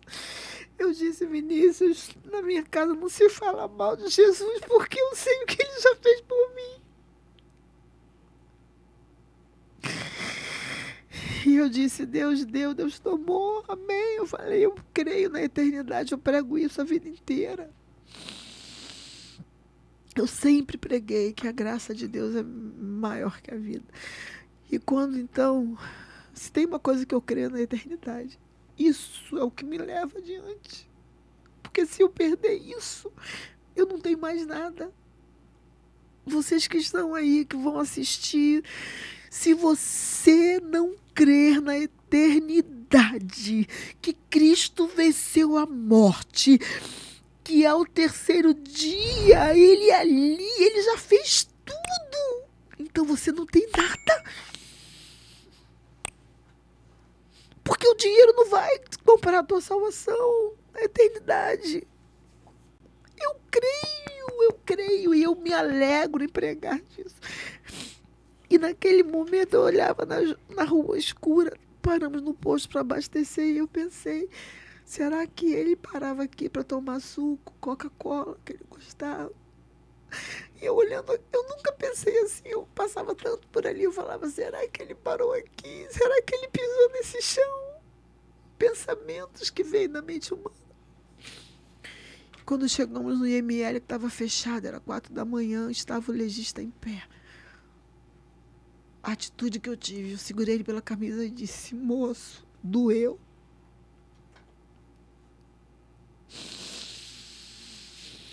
E ele disse assim: Senhora, ele morreu imediatamente. Tudo bem.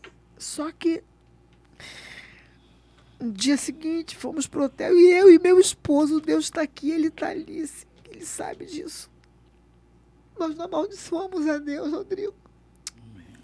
Não, não. Isso vou levar comigo. Deus sabe. Nós ali eu falei para Deus. Eu e ele demos as mãos e falamos, Senhor, muito obrigado, porque foi uma honra. Meu Jonathan.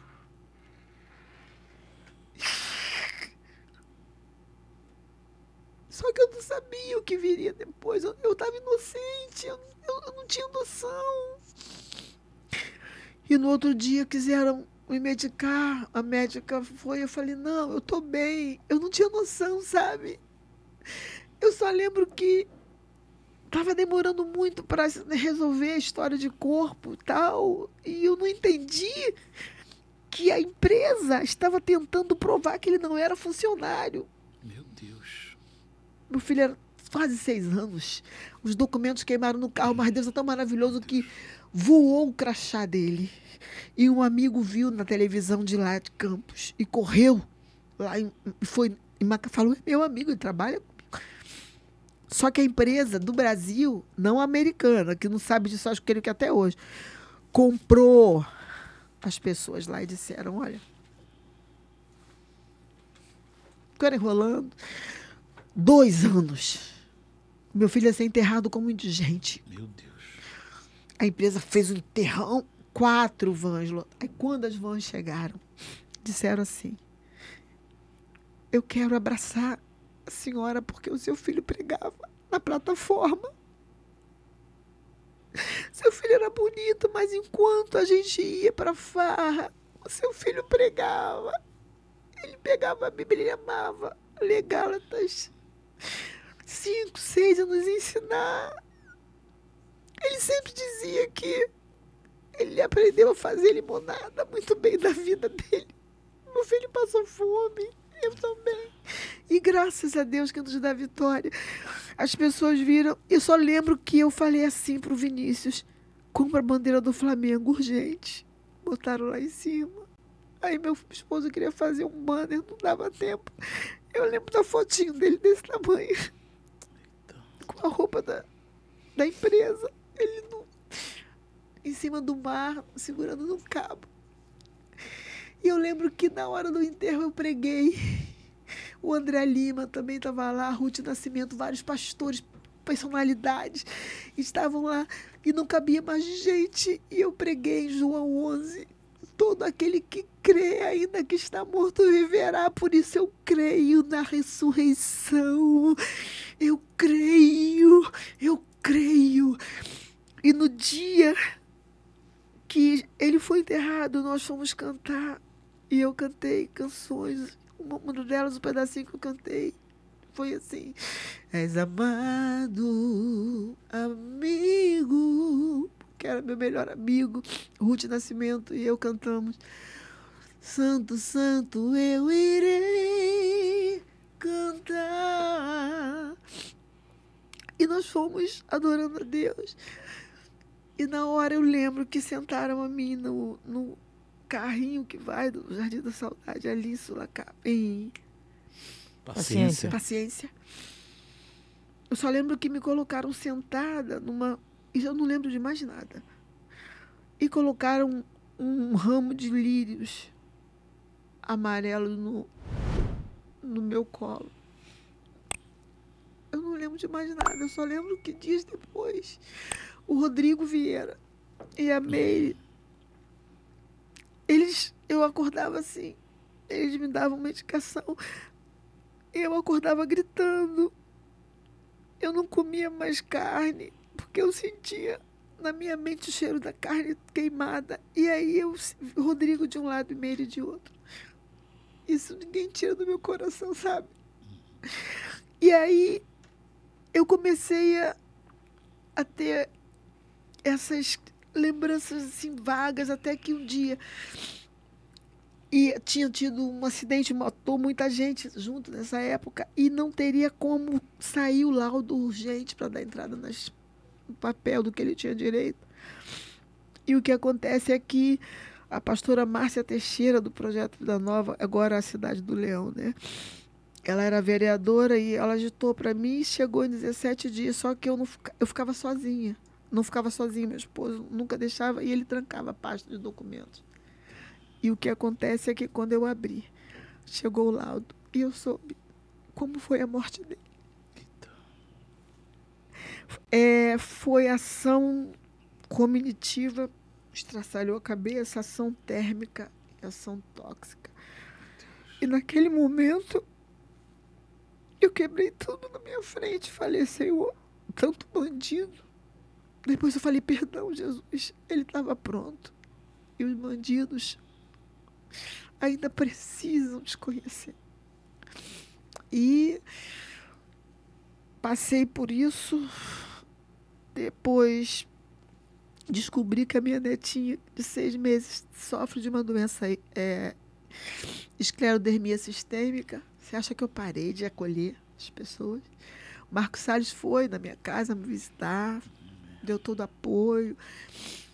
E eu sei que um dia ela chegou na minha igreja, já tinha passado um tempo, e eu estava cantando no louvor de olho fechado, e ela falou assim: Eu não estou preparada para perder o filho. Ver essa mulher cantando para mim. Depois ela perdeu o Mateuzinho, mas ela também está conformada. Enfim, é isso. Tem muita coisa que aconteceu, tantas coisas que é, eu glorifico a Deus por eu estar viva e porque eu não perdi a alegria de viver. E o conselho que eu deixo aqui para né, quem ouviu, quem vai assistir, não há nada que nos faça parar, porque por mais que eu veja e saiba que a minha dor é real, Jesus pagou um preço muito maior por mim. Ele não me deve nada. Cristo não nos deve nada, né? E eu amo, amo, amo quando Maria fica ali chorando, tadinha, para querer cuidar do corpo do filho, fazer bem ao corpo, para que ele não tirar as manchas da vergonha. E aí ela olha, não vê, mas ele diz assim para o jardineiro que ela pensou era um anjo: Diga-me onde pusestes porque já tinha perdido uma vez, não queria perder de novo. Mas ele já havia ressuscitado. Eu vejo a, fi, o viúvo, a viúva de Naim, o filho, ia ter o quê? A dor, a saudade. Volta em festa. É nisso que eu creio. O meu filho morreu como herói. Tem mães que, infelizmente, têm que buscar o corpo do filho que morreu de tiro. Eu digo para qualquer jovem, por favor, enquanto há tempo, se você é filho de crente, aceite a Cristo. Não faça o que vai doer no coração da sua mãe. Não tem coisa pior para uma mãe. Verdade. Verdade, olha. É ficar até sem palavras, né? Depois de um é. testemunho desse, não é. A gente vê a, a força que a Sória tem, né? Na caminhada e, e eu percebo também que é muito porque a Sória ama Jesus demais, né? A senhora tem um amor por Cristo muito grande, que é o que eu acho que muita gente esqueceu, né?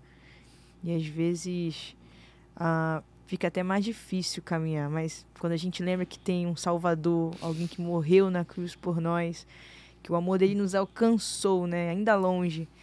E eu vejo que a senhora tem essa força e um amor por Cristo imenso. E eu admiro muito, eu quero ser como a senhora, ter esse amor que a senhora tem por Jesus também. Obrigado por estar aqui conosco hoje. Foi uma benção essa tarde. Eu Com certeza.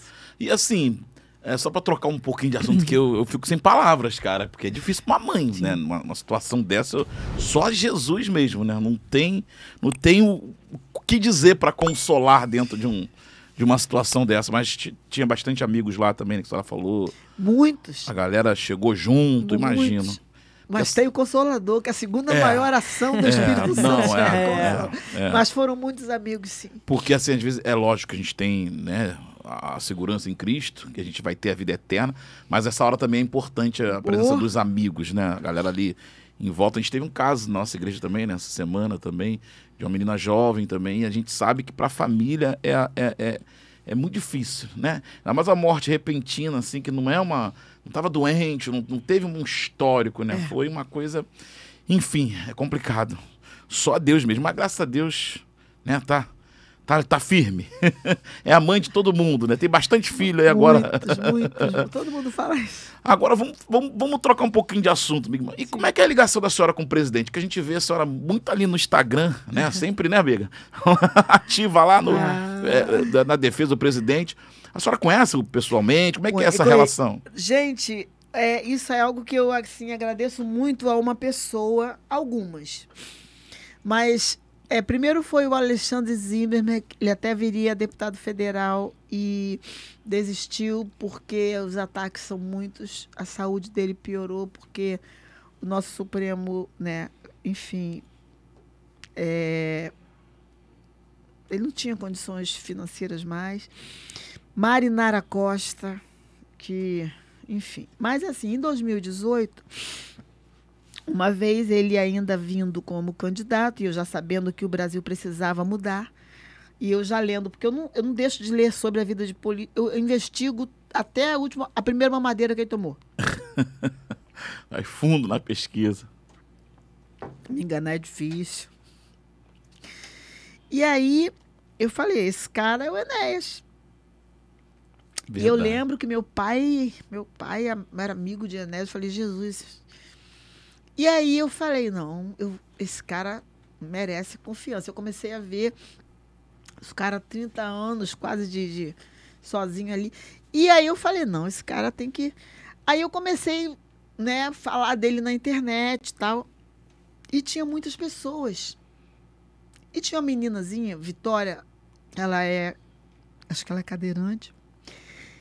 E aí eu falava muito, aí eu, eu falava com as pessoas, gente, está na hora de mudar, pá, por quê? Ah, mas por quê? Porque a Bíblia diz isso, isso, isso.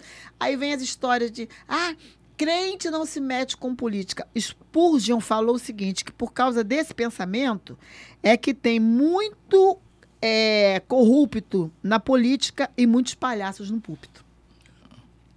Charles Spurgeon falou. Então, é, isso me veio muito à atenção. A política, ela não é para o ímpio.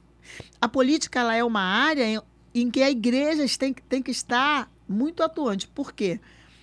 Eu não. Eu já tive convite para ser parlamentar. Nunca aceitei. Sabe por quê? Eu não duro dois meses viva. Tô falando sério. Sério? Tipo um atentado. Atentado, não. Vão tentar e vão conseguir. E outra que a minha saúde não permitiria. Mas o maior motivo é que eu acho que pastor, profeta, no caso eu sou mais profeta do que pastor, que o meu esposo é um excelente apacentador, precisa cuidar de vidas. Eu me dedico ao cuidado de vidas lá. Por que eu quero um instituto aqui? Porque eu quero dar um nome a esse instituto que a gente está pensando, que tenha o meu filho a ver, porque era também um sonho dele. Entendi. E então a gente é, é muito triste a gente passar fome, ver criança. Eu lembro dos meu, meu filho com a barriguinha lá dentro, ficar dois, três dias sem comer. Eu fazer é, mingau de água com, com, com farinha de Chibé. trigo. Olha, aquilo. Então eu penso em fazer. eu- a gente não tem dinheiro, mas a gente tem tem confiança. Até aqui, ó, o, o meu filho que deu o terreno e a gente começou aos pouquinhos. Eu fiz empréstimo para poder fazer algum, né, alguma. Estamos aí na fase de só Deus.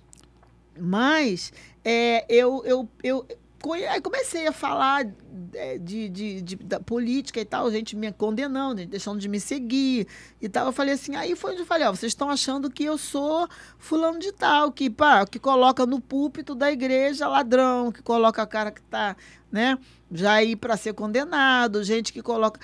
Não, aí tá errado. Eu falei outra, eu não vou aceitar dinheiro de corrupção, como muitos pastores aí, porque quem manda na bancada evangélica, quem manda no Senado é a bancada evangélica. Verdade. Um monte de, de gente ali que tinha que ter vergonha, representar o reino de Deus, mas não fazer o que estão fazendo. E a outra, não adianta depois querer vir pregar bonito, igual eu vejo aí. Não me convence. Para mim, a imagem foi quebrada. Então, se não houver arrependimento, eu sou contra quem não dá oportunidade ao que se arrepende. Tá? Mas eu não aceito que um pastor que foi homem de Deus e tal entra na política. E pior que hoje em dia eu sei de coisas que eu prefiro não, não mencionar, nem só aqui, nem em lugar nenhum, porque é vergonhoso demais e eu tenho vergonha. Verdade. E aí, eu, um belo dia, eu, eu não lembro o que foi que eu falei, e aí gritaram assim pra mim, essa menina, Vitória. Big Mama, eu não tinha visto. Meu, meu telefone, tum, tum, tum, era ele que tinha falado algo de mim. Big Mama, tamo junto, ó. Tô contando contigo alguma coisa assim. Aí passou. E eu vi que era realmente ele. Aí, até porque eu tentei que dar uma olhada nas coisas pra mim. Aí passou e eu fui na campanha. Nossa! Aí eu lembro que várias manifestações que teve, vocês veem aqui, eu, eu, eu de verde e amarelo, com maquiagem bonita, turbante bonito. Eu na rua, lá em Copacabana, o pessoal doido, me, me entrevistando no blog e tal, não sei o quê.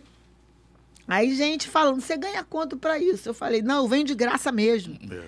E aí, é porque ele faz por onde? O que aconteceu? Eu comecei a ficar tão focada nisso que eu comecei a ter, assim, minha saúde ficou muito afetada. E eu comecei, eu sofro, eu sofro de trombose, então viajando muito para pregar. Aí eu lembro que eu fiquei mal de trombose, fiquei internada. Aí meu esposo não queria mais que eu me aborrecesse nem nada. Ele venceu, glória a Deus, foi maravilhoso, total. Mas aí eu fico com raiva de quem, por exemplo, hoje eles são meus amigos. Se falou de vocês, vai, vou ficar bolado. Eu vou comprar a briga, sou dessas.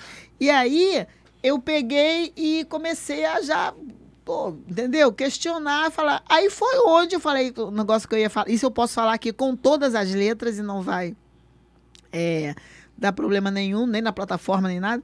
É, quando eu falei da escola Rostam Pedro de Faria, se tem uma coisa que eu tenho alegria no coração, é que na, na- lá em Cavalcante tem a tinha a mercearia do seu Cabral, que era pai do Sérgio Cabral, né? Uhum. que infelizmente está na, na, na situação que está. E eu lembro que lá, essa mercearia era a mercearia que todo mundo comprava e eh, fazia, né, tal. Só que aí lá também rolavam as coisas estranhas, muito estranhas. E meu pai, por ser cristão, e por meu pai, e nordestino, aí começaram a zoar. É, é, isso é xenofobia mesmo. Uhum. Paraíba ridículo, ainda ser crente, não sei o quê, porque o meu pai não queria o meu, meu irmão lá, porque foi o meu irmão começou a mudar o comportamento com as pessoas que andavam lá. E isso eu quero que, se for sujeito, um homem venha provar que eu estou mentindo. Tinha uma família que tinha quatro homossexuais, que por sinal gostava, eu era criança, não gostavam deles. Então ficavam ali, meu pai falava, não quero você ali e tal, não sei o quê. E, a- inclusive, o pai de família dessa família, gente boa. Os, men- os meninos eram gays, mas era a vida deles, né? O seu Cacalo é em Cavalcante. E era gente boa, gente, pô, top. Só que aí, quando meu irmão ficou sumido os três dias, aí uma dessas pessoas falaram, ó, eu vou falar, porque o meu irmão tinham dado tanto vinho pro meu irmão, 14 aninhos. Quando a gente chegou lá, o meu irmão. Aí tinha, eu glorifico a Deus pela família Bercó, tudo família de delegado. Nessa época falaram, ó, que a gente quer saber onde ele tá, senão vai prender. Quando chegou, meu irmão estava três dias em coma alcoólico num chão, Eita. dos fundos da mercearia. E quando. Eu lembro até hoje, quando o Bercote puxou o, o, o, o lençol, o jato de vinho. Meu irmão todo sujo.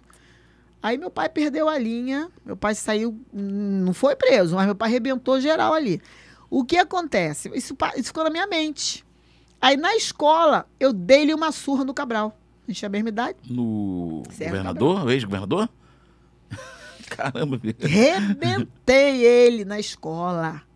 Ele estudou, então na- você estudava na mesma escola. Eu sei que é. Aí, como Deus é Deus, foi um escândalo. A mercearia, um belo dia, todo mundo de manhãzinha, o que, que é isso? O que, que é isso? Houve um assassinato. E a esposa de um dos, dos do Cabral lá, vamos, vamos embora, vamos embora. A mulher que tinha arrumado confusão com um cara, não sei, se- não sei qual era a situação lá, mas enfim. Eu vi, o bairro inteiro, e ninguém podia fazer nada. E a mulher, vamos embora, vamos embora. Deixaram tudo. Ih, tudo lá, sorvete, é, é, é, é, é, é, mortadela. O que os pobres não, não tinham, era muito grande a mercearia. Os pobres queriam. Meu pai, eu dou toda a volta. Eu falei, Ih, vou comer. Meu pai, você não vai nada. Meus filhos não vão entrar aqui para pegar nada. Isso aqui é tudo maldito, tudo debaixo de maldição. E o corpo lá estendido, de facada. Então, eu posso dizer isso, tá? Porque aconteceu, saiu no jornal e tudo, enfim. Não estou dizendo quem foi, sei, mas foi lá. Agora, o que eu hoje com o Bolsonaro é o seguinte. Aí me vem o Zimmermann, começa, ele, ele é amigo do Bolsonaro e ele tá sempre junto e tal. E volta e meia, mama, seu nome é muito falado em Brasília, mama, porque o, o nosso presidente, ele vê tudo, tá? Sim. Ele vê tudo, ele é muito, ele é muito fofo, cara, ele é muito fofo. E aí, eu, por várias vezes, estive para ir no palácio, eu estava em Brasília, só que a obra de Deus me solicita muito. Eu, quando ele estava lá, que eu poderia até ir e tal, eu não pude. E aí, quando foi há, pouco tempo atrás, o Zimmermann me chama e fala assim: Zimmermann, beijo para você, pastora Ueda, para todo mundo aí, a turma aí que apoia você, tá? Deus está no controle. Aí ele pegou e falou assim: Olha, é, você não, não fecha ainda não, vamos lá, porque o teu nome é muito falado em Brasília. Aí começou a me seguir os, os, os, os é, federais do Bolsonaro pelo Brasil, porque como eu prego pelo Brasil, aí vieram né, os, os, os comandantes, é, capitão, aí veio as policiais, todo mundo que é candidato do bem começou a me chamar para dar uma força e fazer. Eu comecei a fazer vídeos para eles lá e tal. Até o André Porciúncula, um grande abraço aí na Bahia, você, que Deus te abençoe, em nome de Jesus. Aí, é, a- também a- a- lá na Paraíba, ô mulher reta, que eu amo demais, Raquel Santana, pré-candidata a deputada federal. Olha, gente, eu sei que também grande abraço a Alana Passos. O que acontece? É, eu fui e Marinara falou assim, Big, vamos na Ação Brasil. Aí me ajudou e tal, eu dura, né? Falei, tá, beleza, vamos embora. Aí meu esposo foi, fez um esforço, pagou o hotel pra mim, porque eu ia ficar onde a minha sobrinha mora. Só que era, eu estaria do outro lado, em Taguatinga. Então era muito tempo, não dava, eu tinha que ficar no hotel de Taguatinga. Aí eu fui pro Ação Brasil, me comprometi com a oração e tal. Só que eu não consegui ver o presidente. Quando chega no sábado, ali eu não morri do coração, porque ele no sábado tá lindo, olha o mover de Deus daqui a pouco. Queridos, eles não podem apresentar. Está conosco aqui, vamos levantar e, e orar agora, agradecendo a Deus pela vida da nossa ministra Damares. Aí, meu Deus, que alegria, olha eu.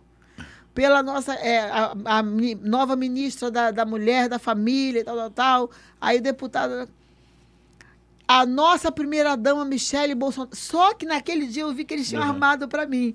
Eles me colocaram de frente, onde estava ali pessoal, na Paula Valadão, o pessoal todo. Poxa, pastor, pastor Márcio Valadão, gente, que coisa gostosa, gente, que homem humilde, que pessoas humildes. Apóstolo Hudson, geral, a pastora Cris, que é de lá de, de, de, de Recife, que eu preguei na igreja dela, que é apóstola Cris.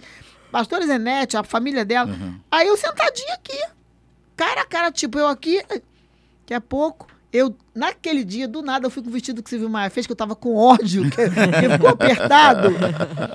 Falei, é, do nada, coloquei, coloquei o turbantão verde e amarelo. Não, não sabia. Quando eu chego lá na frente e o nosso presidente. Gente, ele com aquela. Aquela aquele jaquetinha preta, né? Uhum. Só que ele, igual a criança, com a camisa de dentro, um pedaço para fora da roupa. que eu. Eu chorava tanto. Porque eu, foi tudo uma benção. Ele, ele de, de cara, assim, olhou. Quando ele olhou para. O presidente é assim. Ou ele fica totalmente ele, agora ele está muito. Deus está fazendo obra. A, olha, a primeira dama é uma mulher de Deus. Mulher de Deus. Uma Abigail. E como o, o uma Abigail. Da Bíblia. Da, é, Bíblia, da Bíblia, né? É, é. é não, você. você Amém. Esse eu também. Igual e ela é uma mulher muito. E ela é atuante no ministério dele. No, e ela é, o trabalho daquela mulher, cozinha para pobre todo dia para receber no palácio. Aí ele olhou para mim. Eu chorando igual não sei o quê. Ele é assim, ou ele fica muito chateado, ou ele e se ele chorar, ele fica vermelho daqui para cima. Mas ele chorava, ele chorava. Eu olhando, aí nisso a Marinara veio, a Rosângela, minha amiga, me segurando. Eu não queria te falar. Só que por conta dos atentados, dentro de um ambiente fechado, seria problema para a igreja eu ir em cima dele, gente. Uhum. Eu não posso fazer isso. A gente tem que ter bom senso, né? Mas é, os áudios que eu mando para ele, os deputados ou deputadas mandam para ele, é, e todo o apoio, assim, sabe? Que, que eu, eu. E outra, a Carol Heller, beijo, Carol. Jessicão lá de Londrina, vocês todos aí que eu amo demais. É, quando eu tô demais em cima do, do, do Supremo, aí Carol Heller me mama em nome de Jesus. o presida falou para tu te segurar. Porque ele não quer você presa. Ó, Daniel Silveira, meu amigo, um filho que Deus me deu, como eu oro por ele pela Paola. Aí vou vê-los agora dia 25. Uhul. e aí, é, são, o Daniel Silveira, ele estava para ser julgado, fazerem aquela covardia com ele, e ele preocupado com uma situação minha, o cara sem dormir, de madrugada, dedicando horas a mim. Então, gente, eu digo que a minha relação com, com o presidente é o seguinte: já estivemos é, pessoalmente, mas não podemos ainda trocar aquela ideia, fazer aquelas graças e ainda. Mas é, todo mundo sabe que ele é um homem que ama as pessoas simples, viu? A mulherzinha lá com a, com a bandeira. É, coisas que vocês nem imaginam que esse cara faz. E eu sei que vai chegar. A gente, a gente se conhece. Não, e ele gosta de uma resenha também, né? Não, não, não, ele é terrível. Porque a gente, quando trabalhava na Boa Nova, ele ia lá, né? Como deputado federal não, não, lá na não, época. Não, ele não existe. Ele zoava muito, cara. Era uma. Era uma zoação danada. E vai dar bom, então, essa liga aí, né? Essa, aí, essa zoeira. Aí, vai dar bom. Eu vai ver, eu vou aparecer lá no... É, deixa, porque agora na campanha, né, correria. Não, imagino. E o cargo eu... também agora dá uma responsabilidade, não dá pra... Não, mas ele recebe, ele recebe gato cachorro. É, mas aí tem que ser dentro de um, de um sistema para aquele é, momento ali, né? naquele momento. Tem que ser ah, no palácio, ele recebe... É. Se tiver no local tal, ele recebe, assim, mas é, é, é agora tá complicado, porque né? Apesar que ele já quebra muito protocolo, né? Não, ele, ele me deixa de cabelo. Ele, ele, ele, eu vejo as coroinhas no cercado, por favor, presidente. Ele, cara, ele, é. ele, quando ele pulou na moto do. Tu viu esse eu dia? Vi, eu vi do, do, do e motoboy, outra coisa, né? hein?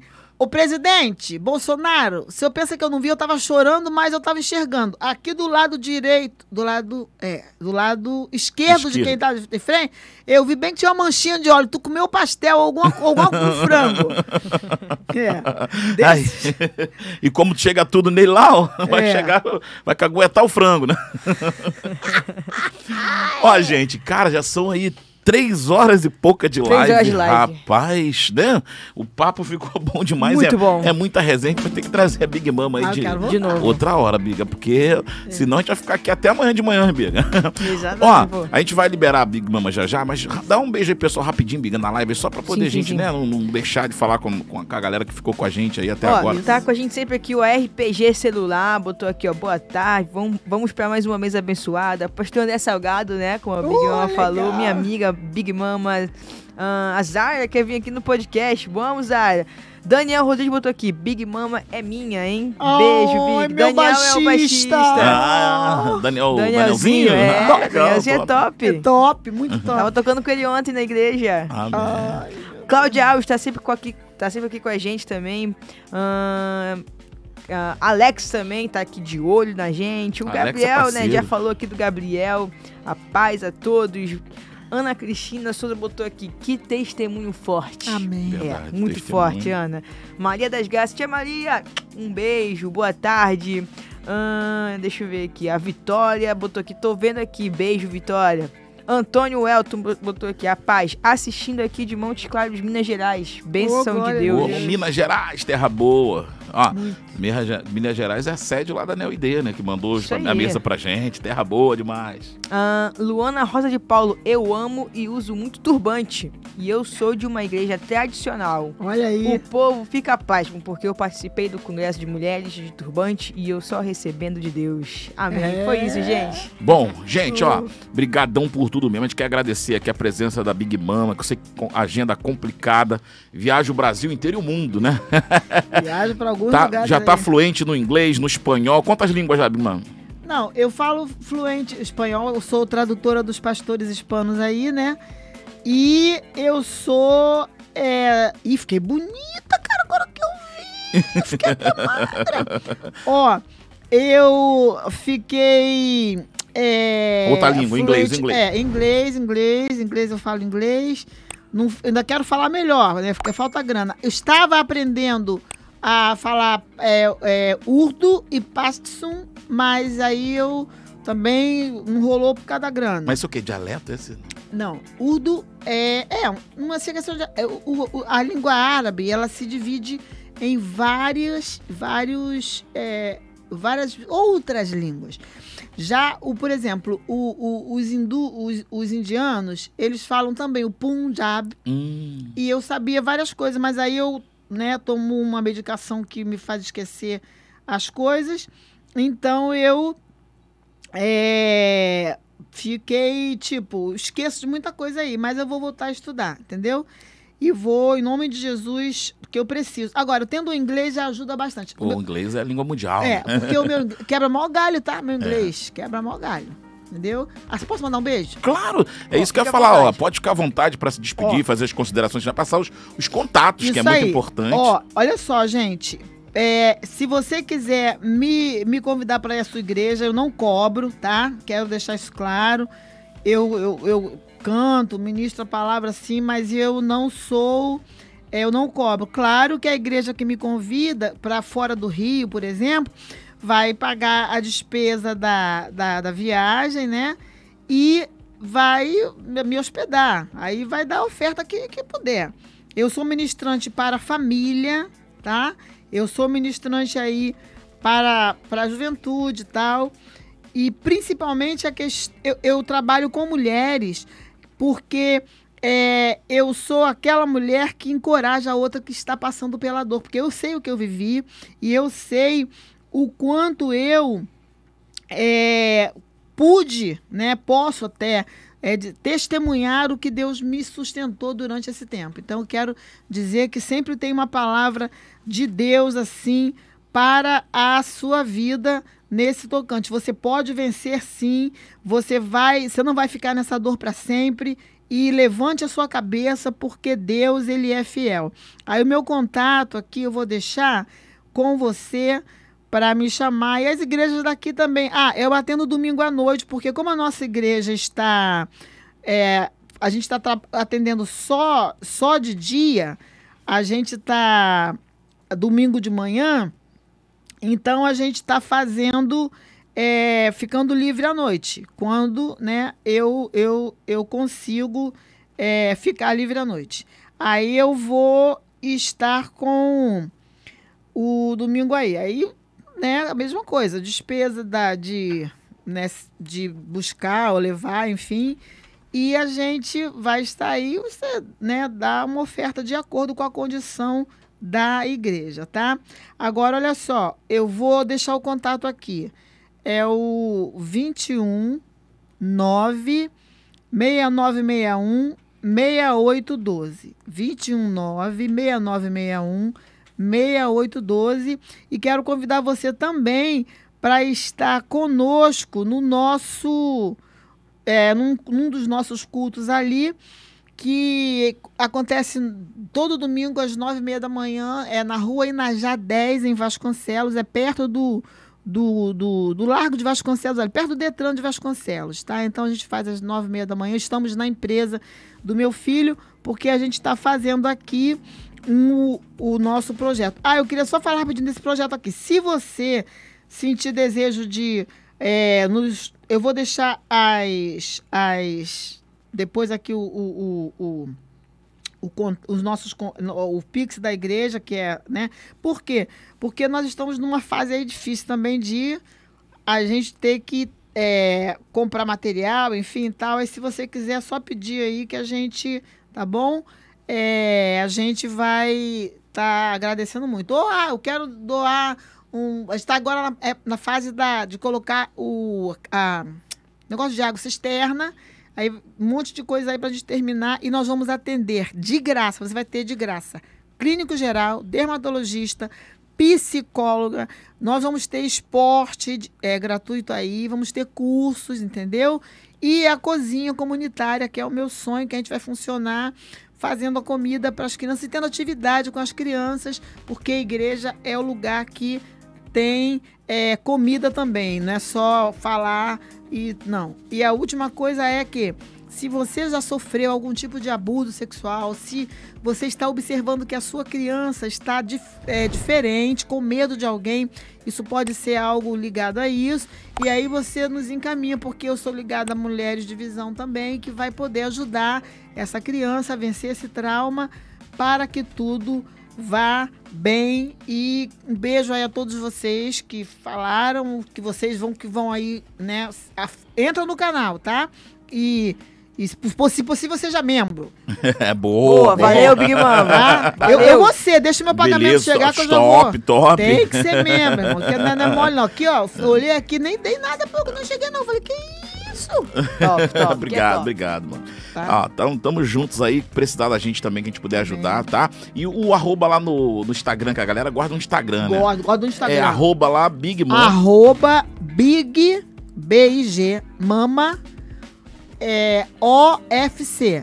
Aí, aí vai aparecer dois. Você é, segue os dois porque estão querendo derrubar o. o, o, o já tem um stand-by já lá. É, já estão querendo derrubar o primeiro.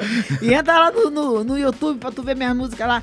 Tá lá tem lá no, no, Spotify, tem, tem no Spotify lá. Que benção. então, top demais. É fácil, é só ir lá no arroba Big Mama OFC, que é Isso. oficial, né? A abreviação de oficial, e com certeza lá vai ter a bio lá que tem todas as, as, as formas de encontrar a Big Mama aí, é fácil, né? E não se expande com as brigas que eu defendo o Bolsonaro. e o Vasconcelo que ela fala, gente, da igreja, é aqui na Zona Oeste do Rio de Janeiro, que é o pessoal de todo o Brasil às vezes isso, não sabe. Isso, isso. É a Zona Oeste do Rio, aqui próximo aqui de Campo Grande, onde nós estamos também localizados. O pessoal que estiver aqui na redondeza, quiser dar um pulo, Vasconcelo pertinho ali, né, Big Mama? Fica aí. fácil também. Obrigado pelo carinho aí, tá? Pela Eu disponibilidade. Pra gente puder fazer aí, tamo juntos. Amém. E manda um, abraço lá pro Rodrigo, pode puxar a orelha dele mesmo, que de ah, vez em quando é bom, tem que ser. Te amo, Rodrigo. Migael, mais algum recado, minha filha? Quinta-feira que vem, meu amigo, vamos estar com a Babi Rangel aqui Babi com a gente. Rangel, top. Tá? É um bate-papo bacana a partir das 15 horas também, 15 né? horas, não, você não pode perder. Ao vivaço aqui no Rasgop. Gente, um beijo para vocês, muito obrigado por tudo, ter ficado com a gente aí até agora. Bom demais a sua companhia, contamos sempre com você. Aproveita e compartilha esse vídeo, envia para quem que você acha que tem que ouvir esse testemunho maravilhoso, sempre importante aquela curtida também. Você que está vendo outro momento aí, comenta, compartilha. E mais o que, Biga? Tem tudo que fazer. É compartilhar, ativar o sininho. ativar sininho, enfim. Você sabe como é que funciona a plataforma aí para dar essa força pra gente aí. E a gente conta sempre com vocês, tá bom? Aguardo vocês ao vivo no próximo, na próxima quinta-feira, às 15 horas. E durante a semana aí a Biga vai postando aí os cortes, vai postando também os banners, anunciando tudo. E agora a Beth tá aqui com a gente também para né? Ajudar, dar uma moral também, né, Beth? Distribui uns vídeos. Chato. Bota aqui, ó. Aqui, ó. Vem pra cá do lado da Biga ali. A Biga é feia, mas. É. Aí, a Biga é feia, mas não morde, Ah, não, para! Beth. Ó, sábado, eu vou também estar no, podcast sábado também. Ah, legal. Sério? Vou estar Legal. no, post, no podcast é, do é, canal do Mesh Play. Meu Mesh amigo, Play.